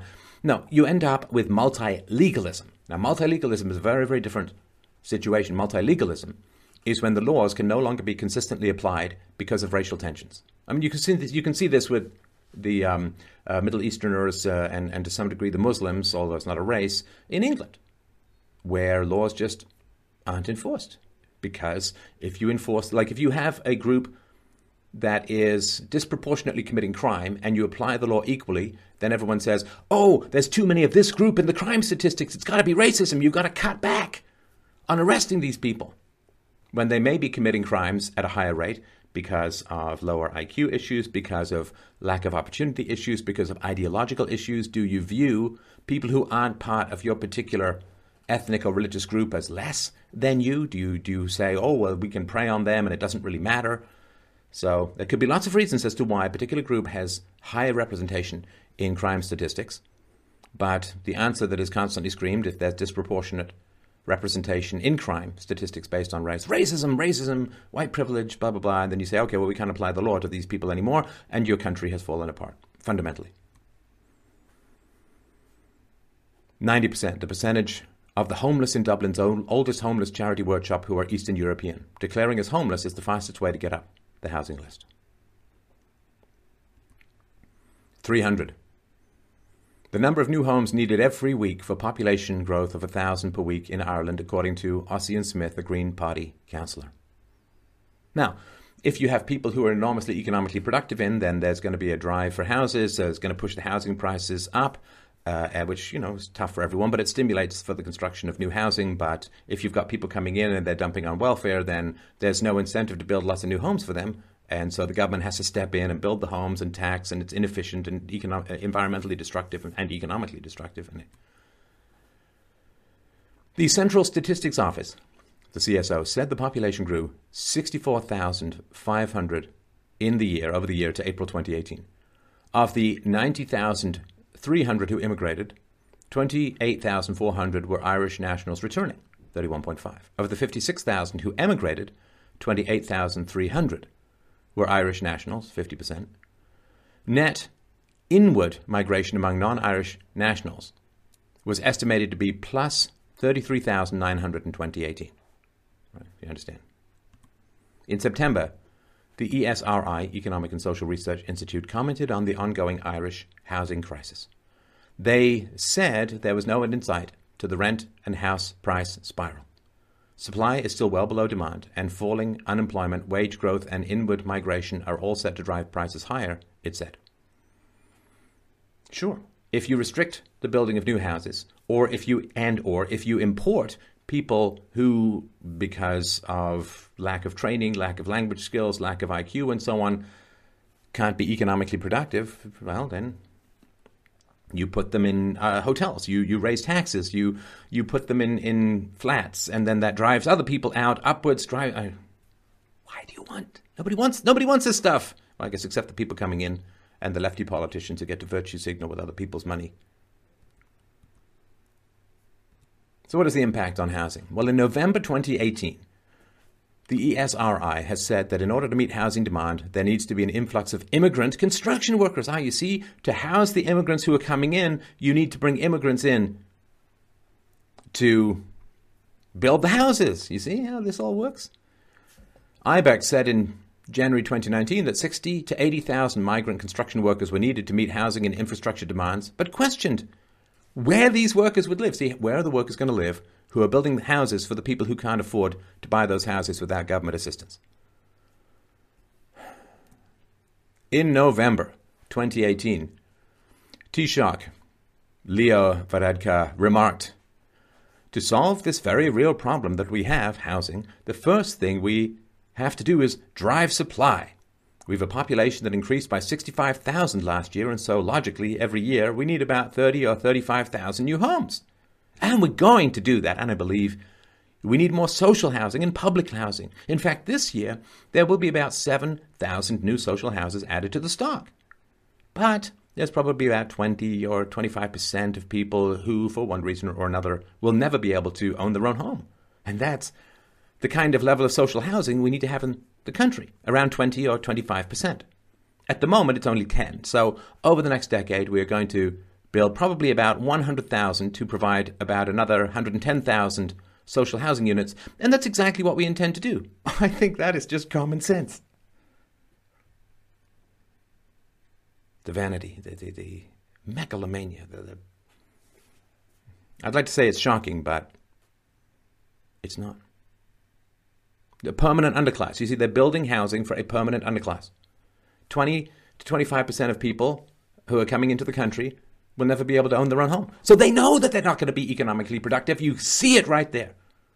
Building a permanent underclass of people who are going to consistently vote for the left. Bigger government, more taxes, more spending, more immigrants. You lose control of your country. Like that. Well, for employment. According to Eurostat in Ireland, the economic activity rate for Irish nationals aged 20 to 64 was 76.2%. For non EU citizens, it was 63%. For citizens of other EU member states, the figure was 78.8%. Now, 63%, you may say to yourself, could be a little high. It might be a little high. My question is how much of this is make work projects? How much of this is government, quote, employment? How much of this is driven by affirmative action laws? How much would it really be in a free market? Well, in a free market, there wouldn't be this mass migration into a country because there'd be no welfare state. no reason to come. Weather's worse and you can't get work. Non EU citizens aged 20 to 64 were, in 2013, twice as likely, 21.3%, to be unemployed in one of the EU's 28 member states compared to nationals, 10%. Again, according to Eurostat. So more than twice as likely to be unemployed. But don't worry, they're going to prop up the, all the boomers' retirements. 107,767. The number of foreign nationals who were given a PPS number in 2016 allowing them to work in Ireland. 52,000. The number who subsequently registered some form of employment activity that year. Ah, see? Just a little under half. You give them the license to work, and then maybe a little less than half of them will actually end up working. The employment rate for African nationals in the 15 to 64 year age, uh, year age group in Ireland was 45% compared to 66% for all Irish nationals in 2017, according to the ESRI. And the other thing, too, is that they're, they're going to be working for less, they're going to be working for cheaper, which prevents Irish nationals from getting jobs because, you know, you used to get jobs as teenagers, and now if they're being done by immigrants, uh, you, teenagers don't get work, and it's t- and you know it's a problem. I mean, the fact that I got my first job when I was uh, ten uh, and so on was was kind of important for helping me understand this. It's one thing to live in the amniotic sac of government spending forever, and then when you finally get your job, your beliefs are kind of already hardwired and formed in your mind. But if you start working early, you're like, wow, it's a lot of deductions. I guess I'm understanding where all of this money is coming from, right? Africans' pattern of employment has persisted Throughout the recession and recovery, their employment rates actually declined between 2016 and 2017, when most labour market outcomes for nearly every other nationality group improved. In 2017, only 53% of African nationals were economically active. Now, here's the other thing, too. So, there's something called regression to the mean, which means that if you have a very, very tall Chinese guy then it's likely that his kids are going to be shorter than he is, right? If you have a very, very short Danish person, right, tall group, if you have a very, very short Danish person, odds are his kids are going to be taller. If he's very short, his kids are going to be taller than he is. So it's regression to the mean. It means that things kind of average out over time. So if the average IQ of a particular population is, say, 80 or 85, then you can get people who have an IQ of 110. They'll come to your country and do very well. But their kids, their kids will regress to the mean and then everyone like they're going to say, "Well, I did well, but my kids aren't doing as well." It must be because whites are getting more racist. There's more structural superiority, privilege, racism going on, and this is why in England the first generation of Muslims are relatively uh, liberal, but then the second generation tend to be more extreme, more fundamentalist. Perfectly explainable by regression to the mean. Again, I'm not saying I like it. I hate that this is the way it is, but it is the way it is. 16.7%, the percentage of eligible workers among Roma, right? This is, um, oh, I guess, gypsies and so on, who reported that they were in employment, according to a Department of Justice study. According to Pavee Point community development worker Gabi Muntean, in 2018 the figure was 10%. A very, a very low IQ population as a whole. 5,000, the estimated number of Roma living in Ireland in 2018. No fiscal boost from EU migrants in Ireland. Migrant EU workers have not boosted Ireland's public finances, according to a University of Uppsala study in 2018. Okay, this is all you really need to know about finances in, in Western countries. White males pay taxes. They're the only group that is net positive for governments. In other words, they pay more in taxes than they take out in services. Uh, women of all races, uh, minorities as a whole, uh, they don't. Um, well, it's the exception of uh, East Asians, right? Chinese, Japanese, and uh, a lot of Jews. But as far as um, overall contribution to the finances, it's white males. And there's no accident. This is why white males are so attacked because if white males become self aware, right, if they start to work for in group uh, ethnic and, and gender preferences, then the whole scheme might come tumbling down. You don't want your livestock testing the fence, right? 80%. The percentage of immigrants assigned PPS numbers in 2008 who had no employment at any time in 2013. 80%. 22,573 people out of 127,048, or just under 18%, who arrived in 2008 were on social welfare in 2013, up 266 on the 2012 figure. And here's the thing too, like like the social capital uh, and economic capital of just knowing how to go and get a job, how to do an interview, how to negotiate challenging bosses. Because you know, when you get your first jobs, the bosses kind of suck because bosses who are really good aren't put in charge of new workers; they're put in charge of more experienced workers. So you get the worst bosses. Learning how to deal with that, how to you know bite down your frustration and uh, just work and, and get ahead. You could lose all of that knowledge in like one generation of people not working, and then getting them out of that is virtually impossible. The CSO cited several reasons for the inc- increase in social welfare activity, including the birth of a child and job seekers' claims. Some 38% of the 75,812 foreign nationals assigned PPS numbers in 2013 found employment that year. 40,000. The number of jobless migrants who should be paid to return to their countries of origin, according to Leo Varadkar in 2008. He claimed they cost the state in excess of 400 million euros a year. Leo Varadkar became Taoiseach, Prime Minister in June 2017, but never repeated this suggestion. So they should be, right? Of course, right? So the way it works, it's, it's like the the Democrats in, in America, oh, we want a wall, we need a wall, illegal immigration is dead. Just saying that, right? The moment that the wall actually becomes reasonable or possible, then they stop saying it. So when this guy wants to get into power, this Leo guy, then he'll talk all about this stuff. But then if he does actually get in power, he doesn't want to talk about it. 40 million euros, the amount of money Ireland has paid out in child welfare benefits to the families of almost 8,000 children living in other European Union countries over a three year span three year span from 2014 to 2017. The vast majority was paid to families of more than 4,500 children living in Poland who were entitled to 140 euros a month per child from the Irish government. you should check out my documentary on Poland, fdrurl.com forward slash Poland, fdrurl.com forward slash Poland. I think you'll find it very enlightening. Enlightening? Enlightening. The highest rate of child welfare in Poland is 30 euros, and unlike in Ireland, families are means tested. Yeah. Good cash from foreign governments. The standard job seekers allowance rate is 198 euros per week in Ireland. You can be part time employed for up to three days of the week and receive a lesser job seekers allowance. Now, of course, this is money all taken from people who could have otherwise created jobs with them. Healthcare. This is a huge issue. 1 million. The number of extra people the health service will have to deal with by 2030, with the major driver being inward migration, according to an ESRI report, projections of demand for healthcare in Ireland 2015 to 2030. The report said this would have significant implications for health services and demand across all health and social care sectors will, quote, increase substantially, end quote, every year up to 2030.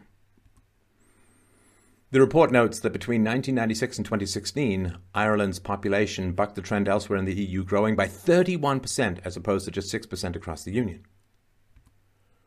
The report's nine authors project that Irish fertility rates will remain at 1.94, which is below the rate of 2.1 necessary to sustain a population at its current level.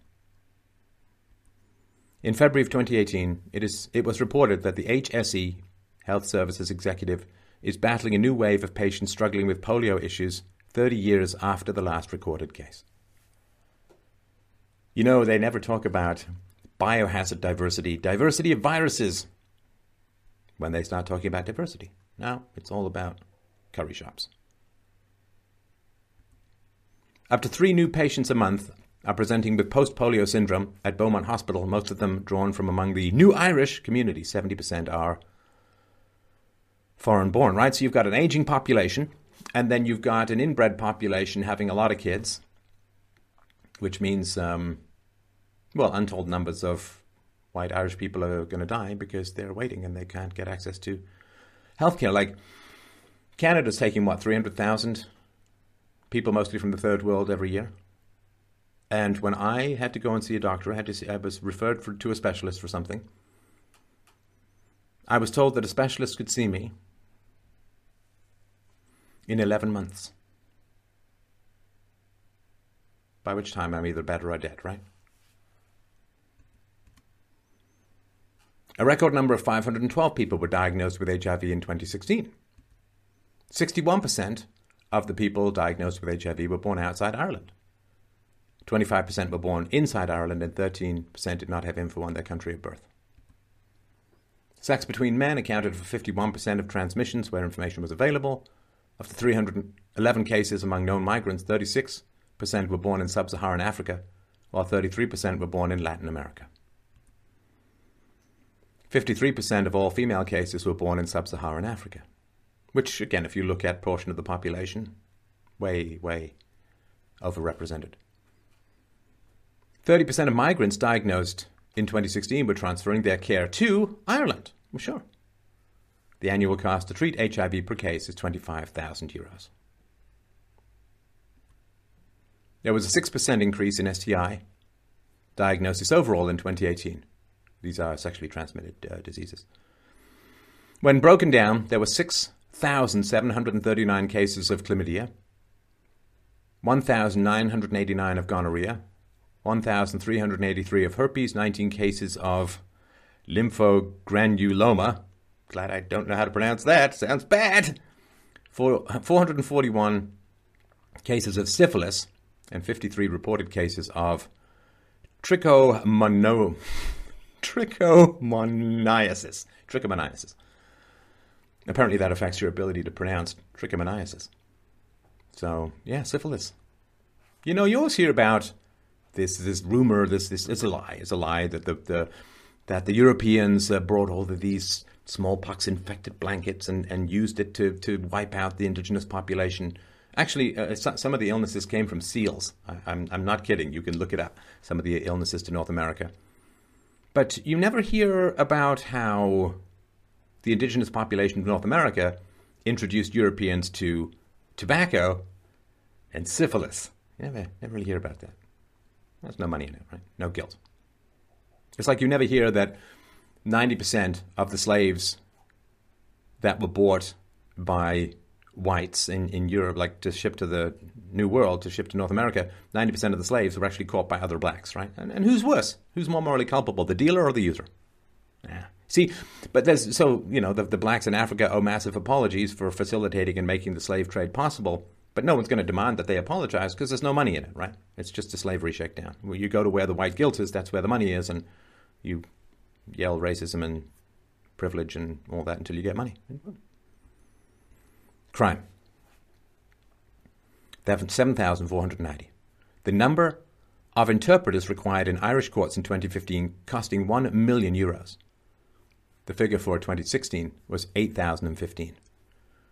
So, yeah, you've got uh, massive inefficiencies when it comes to multi language societies.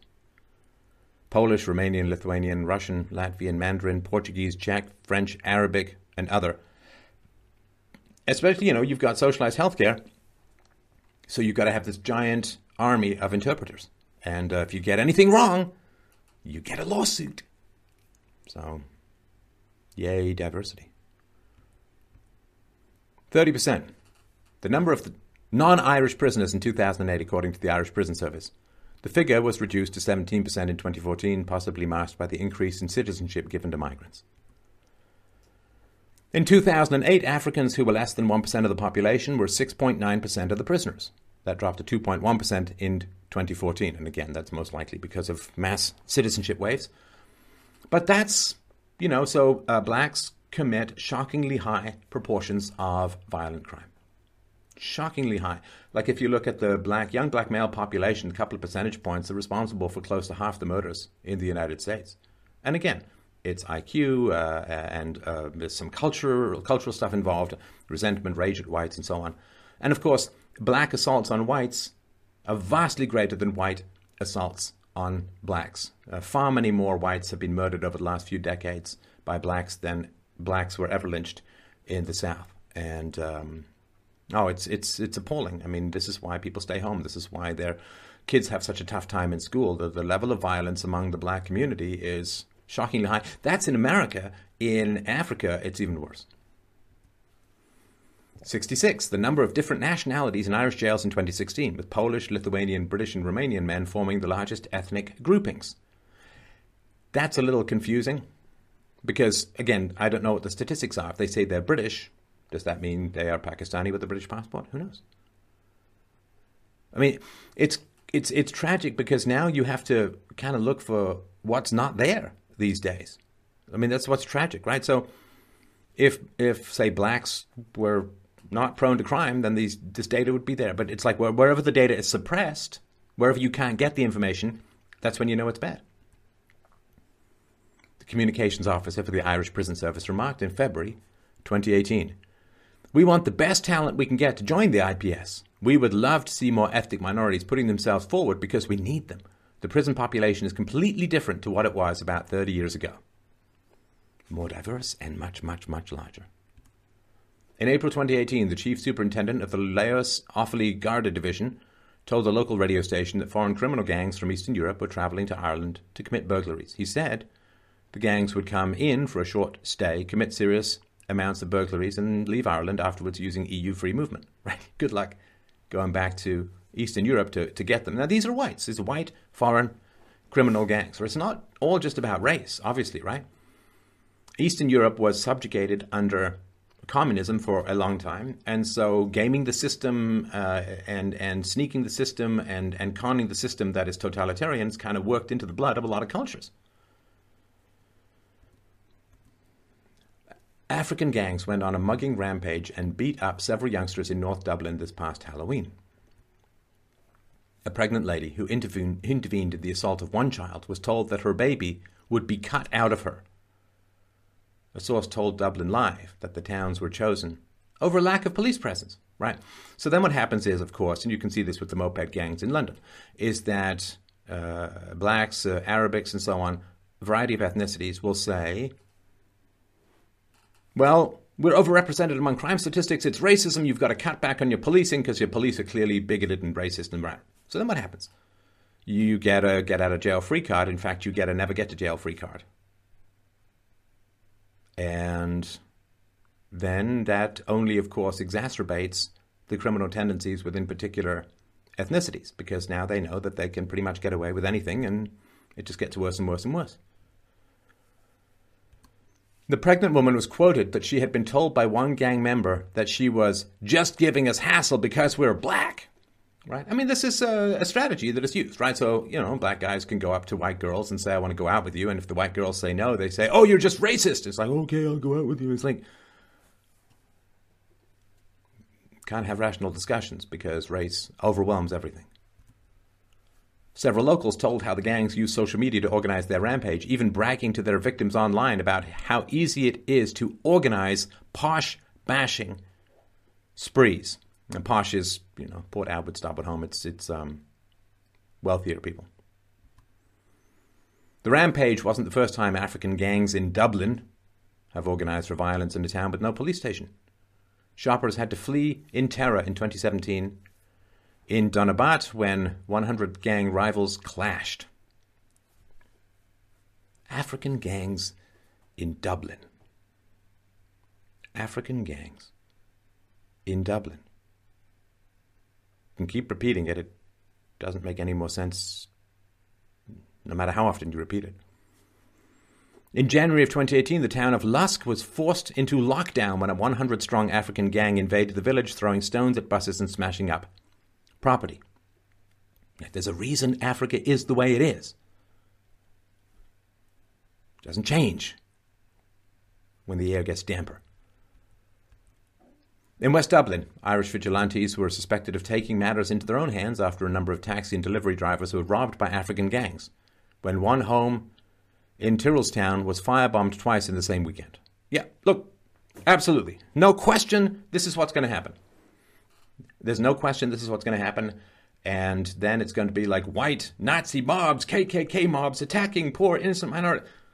If, if, you, if you don't ask people if they want different ethnicities to come in and feed off their tax dollars, if you don't ask people whether they want this kind of diversity and you force them to pay for it and you scream at them and try to jail with jail them if they complain about it,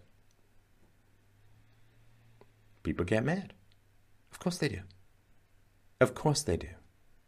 If there was a country in Africa where white people were swarming in, not working, taking welfare, causing a lot of crime, we would have sympathy for the blacks in that. I would, you would, we would have sympathy for the blacks in the country. They didn't ask for this.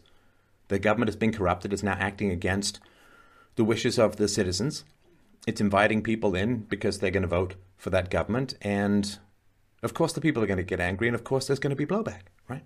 You oppress people, you oppress people, and diversity in this method of being implemented is absolutely oppression. You oppress people, they're going to fight back. It's, it, it's going to happen, and then everyone's going to be like, oh, this is so terrible. Who could have seen this coming? Anybody with half a brain. A 16 year old who attacked and robbed a delivery man in what a judge described as an extremely vicious and mindless assault was given a four year suspended sentence in October 2018.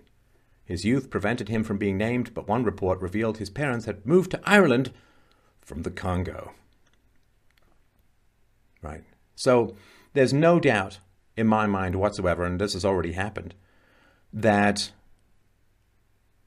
people who are perceived to be saying mean things on the internet are going to get longer prison sentences than people who beat up other people, rape women, and so on. When African muggers started targeting the wealthier area of Clontarf, national media reported on the problem for the area. Right? Oh no, it could be affecting, right? Though and I'm, i really do apologise for all this pronunciation. I did do some, I couldn't do it all, or didn't do it all. Though Gardaí, the Irish police, have a low presence in many towns, they have been using sophisticated methods to catch criminals. In November 2018, they used thermal imaging from a helicopter to catch two African muggers who had robbed a man with a long steak knife in Lusk after they hid under some brambles during a chase. So there's this horrible thing that's happened in, in Europe, in the West, in Europe in particular, they looked at America and they said, wow, there's a lot of gun violence. So we're going to ban guns and we're going to import a lot of people from Africa and the Middle East. You couldn't you couldn't misunderstand, you couldn't misinterpret, you couldn't miss the actual reality more if you had really, really tried. The reality is that America doesn't have a gun problem, it doesn't have a violence problem, it has a black problem with regards to uh, crime, with regards to, to violence. The statistics are very, very clear. And I've got done present, you can watch my presentations, The Truth About Crime and so on, it's very, very clear. It's not the presence of guns in America that causes the high crime rate. If you normalize by race, whites in America are about as violent as whites everywhere in the world. Whites in, in Brussels, whites in Ireland, it's about the same. Which means um, less violent than Hispanics, less violent than blacks, but more violent. Whites are more violent than East Asians and Jews on average. So Europe looked at America and said, Whoa, the problem is guns. So we're going to ban guns. And because they didn't say, well, the issue or the challenge is having a, a large black and Hispanic population, say, well, we're going to ban guns and import lots of blacks. Which now you have a fairly violent population and a disarmed domestic population. Like I know it's it's difficult to talk about this stuff. I understand. Like I really, really do. I understand. But I was always raised to tell the truth and shame the devil. Tell the truth no matter what. These, this is, these are facts that we need to deal with because the consequences of not dealing with them are going to be catastrophic beyond anything that has ever before been experienced in human history, you understand? If we end up with race wars, if we end up with Sharia, if we end up like the the the rivers of blood, the rivers of blood that were talked about in the past will flow. I mean, it, it's going to be appalling beyond anything that has ever been experienced before in, in human history.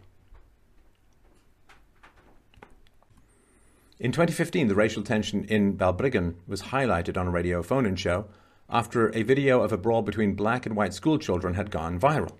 See, this is the other thing, too. I'm sorry about all these asides, but it's important. I don't know how the races could get along if there weren't people constantly talking and, and, and setting the races against each other. So, primarily leftists, although it happens on the right as well.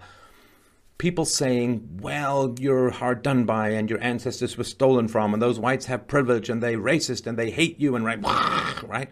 Fomenting all of this hatred. So, those people aren't going to stop, which means that uh, multiculturalism is going to always descend into violence because like, if you have a marriage, it's a good marriage, and, and you have some friend who starts stirring up a lot of trouble in your marriage and com- getting you to complain, like maybe you just get rid of that friend and your marriage, but some marriages are going to start to collapse under that weight, right?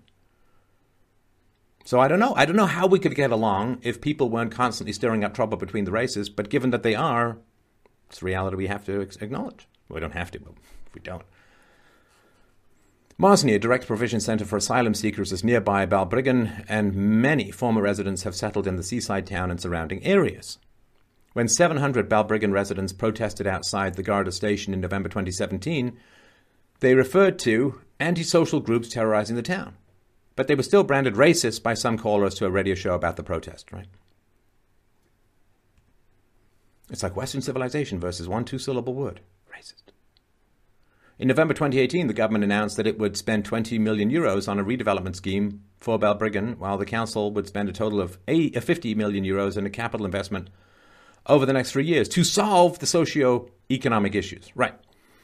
Right. And this is the idea that you see crime arises from poverty. And so if you give poor people lots of money, there won't be crime anymore. False, false, false. Neighborhoods aren't criminal because they're poor. They're poor because they're criminal.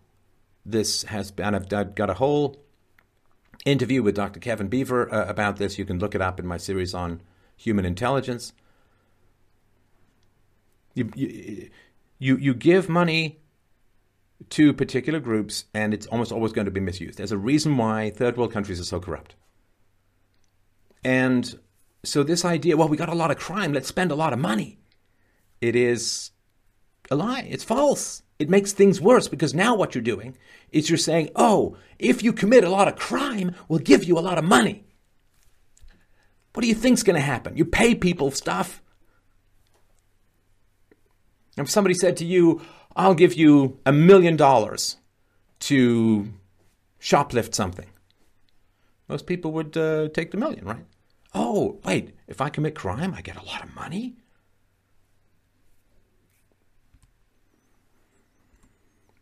So sentences in the court system can often be lenient towards migrants. This is the multilegalism that I was talking about. When three Nigerians were found guilty of sexual assault on a 14 year old girl, they each received a two year suspended sentence for three years. On one occasion, the three Nigerians took turns raping the girl in a forest clearing. The court heard that one of them said, You look like you're going to cry. The girl slapped him across the face and asked, Can you blame me? She said she was still on antidepressants and has had suicidal thoughts. Yeah, rape is a, it's an act of war because it renders a lot of women uh, girls un- unfit for motherhood and and uh, their honor has been deflowered. It's not their fault. It's not their fault. They were raped. It's the fault of the people inviting all these people into the country. But if you look at the rape and sexual torture and abuse of little white girls in England under a largely Pakistani Muslim community, it is uh, an, an act of uh, sexual warfare against the population because then the women are messed up and they can't pair bond sometimes and they may not be as good a mothers and maybe guys don't want to date them because of this. It's too complicated, too messy. So it's a way of stopping the birth of the people that you rape, to lowering their chances to have children and be effective parents. It is a form of, of warfare. It's, uh, rape warfare. On delivering her sentence, Judge, oh look, it's a female, Judge Mary Ellen Ring noted that the sexual offense conviction might, quote, cause them to not get employment or to lose employment, and that this was punishment in itself. Punishment in itself. I mean, no.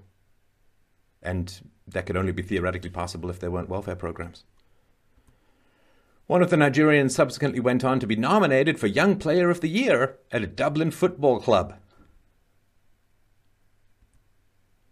when a Bangladesh national was found guilty of sexual assault on a six year old girl in a mosque.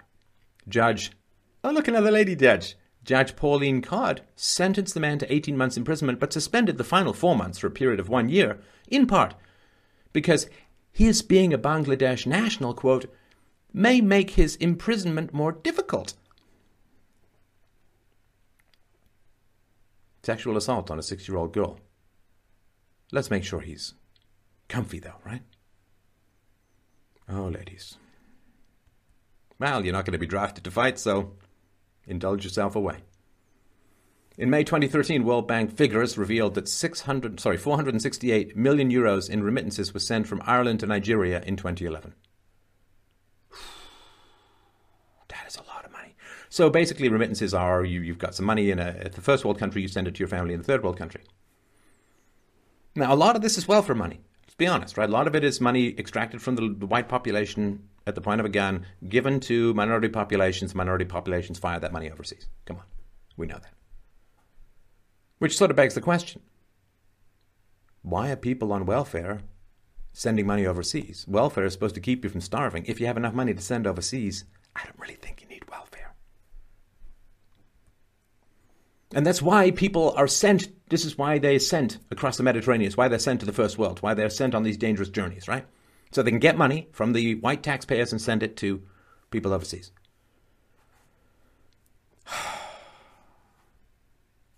Four hundred sixty-eight million euros in remittances. That was an average of more than twenty-six thousand euros for each of the seventeen thousand six hundred and forty-two Nigerian nationals in Ireland, including their children. Come on, where are they getting this money from? It's not all coming from the welfare state and unemployment insurance. It's coming from crime, it's coming from drugs, it's coming from human trafficking. Wake up! Please. 600,000 euros, the amount per day. The Immigrant Council said organized crime gangs were making by running an international sex trafficking network stretching from Nigeria and Cameroon to Ireland in 2015. Per day. 600 million, sorry, 600,000 euros per day. One of the largest welfare fraud cases in Ireland involved a couple who had arrived from Nigeria in 2006. The combined fraud totaled more than 400,000 euros and took place over a period of more than eight years. And then you get the cost of the investigation, and then you get the cost, the cost of the trial, and then you get the cost of the imprisonment, which is probably going to be a suspended sentence with a lady judge. Sorry, I can't sentence you. I'm ovulating. Ah, you know, you stop having kids, and or you don't spend time with your kids. The maternal instinct attaches to other things. An Irish police operation in September 2018 targeting a Nigerian money laundering network linked to a 15 million euro fraud saw 15 homes raided in five counties across the country. The police stressed that the operation was about gathering evidence to be used against a global criminal organization which has been linked to massive fraud in countries as far away as China. Polls. The population is not being asked if they want this, and they're not being presented with anything real. No costs, no cost benefit analysis, no facts about race and IQ, no data from other countries being integrated. And it's all a lie. It's a falsehood. It's a propaganda. It's a con job. It's filthy. Filthy. The 2018 ESRI, quote, Attitudes to Diversity in Ireland report found that 59% of the Irish public wanted to allow either just a few or no Muslim migrants to come and live in Ireland. 75% of the Irish public wanted to allow either just a few or no Roma migrants to come and live in Ireland. 42% of the Irish public wanted to allow either just a few or no European migrants to come and live in Ireland. No other ethnicities were polled for. People are desperate. People are desperate. They're having conversations in the basement. They're having conversations under the covers. They're having conversations encrypted. They are desperate. People in Europe are desperate. People in Canada desperate for any kind of rational conversation about this massive, irreversible human experimentation.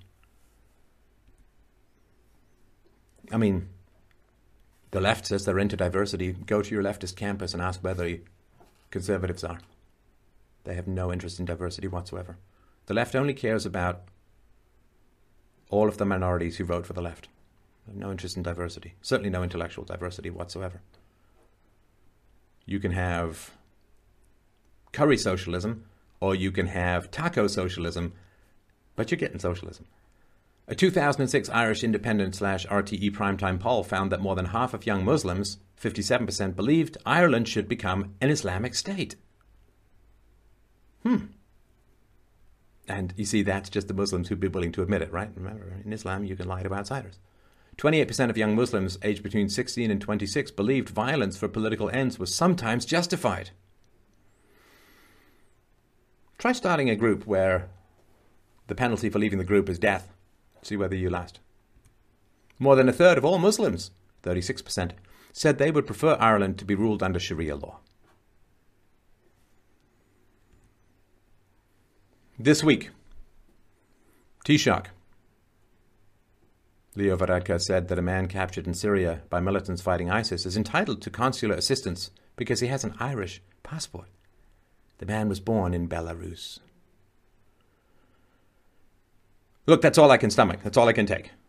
Let's do some quick conclusions. Here are the facts that you need to understand. First of all, this is the greatest threat to your entire civilization, Ireland, that you have ever faced in your multi thousand year history the possibility, in fact, the inevitability, that if you allow yourself to be displaced and replaced by a third world population, that your country will turn into just another copy of Libya or Somalia or you name it. it, it it's absolutely going to happen unless you act, and you need to act now. You need to talk. You need to organize. You need to push back. You need to get some leaders in place who are going to maintain the value and the integrity of your civilization. You cannot talk groups into becoming smarter. You can't talk groups into getting smarter any more than you can talk people into getting taller, or I can conjure a lovely, lush mohawk off the top of my head with caressing verbiage. It's not going to happen. It's not going to work. You invite the third world, you become the third world. And you will become subjects and vassals and tax livestock used for the production of other groups' children. You will lose everything you will be a minority within your own country within just a couple of decades. And trust me, when you become the minority, there's not going to be any affirmative action for you. We can see that from the example of South Africa. Whites, for better and for worse, have a concept of death before dishonor. That we would rather die than be dishonorable. Now, that has had great positive effects throughout human history. It wasn't the Jews who ended the slave trade. Quite the contrary. It wasn't the Muslims. It wasn't the Hindus. It wasn't the Zoroastrians. It wasn't the Buddhists. It was the white, Western European Christians who ended the worldwide slave trade and spent untold amounts of blood, tre- blood and treasure in order to do so. The attempt to civilize the world, the attempt to turn the world into Europe, has failed. And it has failed because of very specific biological, factual realities. Brain volume differs between the races. IQ differs between the races. Aggression differs between the races. These are realities. We can't wish them away. We can't ignore them, or if we do, it is to our certain demise. We have to recognize the reality of what is going on. You are not responsible for the sins of your ancestors any more than you can take pride in their achievements. The modern world is the creation of whites. Between 800 BC and 1950 AD, 98% of scientific progress came from Europe and North America, came from whites, almost overwhelmingly males. No white males, no modern world. That's the way it works. And if whites lose control of their countries, of their cultures, of their civilizations, well, the thought has struck me that this is why in a near infinite universe we haven't been visited by space aliens, because you reach for the stars and your empathy is used to prey upon you. Right? Why is it that Islamic slavery, Islamic slavery was 200 times worse than the slaves that were taken to North America and taken to America in particular. And tens of millions of slaves were taken from Africa by the Muslims. The males were castrated, the women, who knows, right? Horrifying. There's not been any big mea culpa look in the mirror from the Muslim world saying, boy, we did this terrible, horrible, barbaric thing for a lot longer than the Christians ever did. No. People run to the Christians and run to the whites and say, oh, you bad slavery people. It's terrible. It's a shakedown. It's a pillaging. Whites participated in slavery for the shortest amount of time, and whites ended slavery. These are facts. It's just facts. It can't be denied. So the idea that you'd run to whites and complain about slavery, well, it's just because whites in many ways, have a culture of death before dishonor. We will spend blood and treasure, sacrifice lives to end the scourge of slavery worldwide. Now, that death before dishonor is, I think, now being used against whites as a whole, in that it is dishonorable to be racist. And therefore, if you say, no, we don't want more people from Somalia into our country, you say, oh, well, that's racist, it's terrible, we can't do that, we can't allow that. Now, prejudice is a problem in the world. Well, if you're not white, you really don't know that much about racism. I know that may sound shocking to you, but it's, it's a fact. Because if a white is racist to, say, a black person, then the media and, and, and his friends and family and, and everyone on social media piles onto the white guy and says, You're racist, and tries to destroy his life. If a black man is racist to a white man, people don't even register it as real. That's real racism, when people don't even register it as occurring. That's real racism. And it's only whites who are subjected to it. And that's a fact. It's another fact. Prejudice is when you say, well, blondes are smarter than brunettes, or something like that. You know, like just take a white population, right? Tall people are more moral than short people. Like things that just don't make any sense, right? Where there are genuine differences, though, it is not prejudice to accept and acknowledge them. In fact, you end up not fighting racism by pretending that all groups are equal, because all groups are not equal in each of their abilities. Everybody should be equal under the law, and I do not believe in any way, shape, or form in any kind of racial superiority or inferiority. Each ethnicity has developed according to its local conditions for optimum survival. They're perfectly suited to their local conditions. There's nothing to do with superiority or inferiority. It's like saying, is a brown bear superior to a polar bear? Well, it's not. A brown bear is great in the woods and a polar bear is great on the snow. You switch them around, though. So, each ethnicity has different strengths and weaknesses, and imagining that we're all completely interchangeable is creating a situation where because of differences in IQ and differences in culture and difference in religiosity, you have some groups that are going to succeed in a free market meritocracy and some groups that are going to fail. And it's going to be, it's going to be exceptions. You never judge an individual by group averages, but there's going to be this issue. Now, the way that ethnicities are being weaponized against whites is if you invite a lot of ethnicities who aren't going to do particularly well in a free market economy, and then you tell them that the only reason they're not doing well is that whites hate them and whites want to oppress them and whites want to hold them down and we all have this secret handshake and we wake up in the morning and we brush our teeth and we comb our hair and the first thing we do is we say, by gosh, how can I go out and oppress other ethnicities today? Well, if you set that situation up, you are setting up the conditions for a race war. We don't want that. We really, really don't want that. You have the right to live in peace and security within your own country. You have a right to take care of your community, your friends, your family, without having to nail yourself to the cross of all the problems in the world which are not of your making, not of your doing, and which you cannot fix. You have a right to borders. You have a right to cultural homogeneity. I mean, I went to Poland, and for the first time, I could go out and speak in public without fear of violence, without bomb threats, without death threats. That means something. That's valuable. That's something worth protecting. It's something worth treasuring. And when you think of the sacrifices your ancestors made to provide to you the freedoms, the liberties that you still treasure,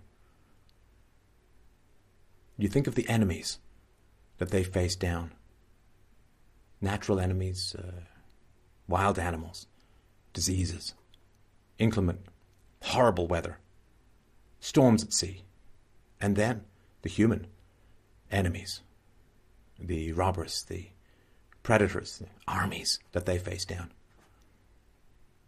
They did all of that to bring you what you have now, today, but which you will not keep.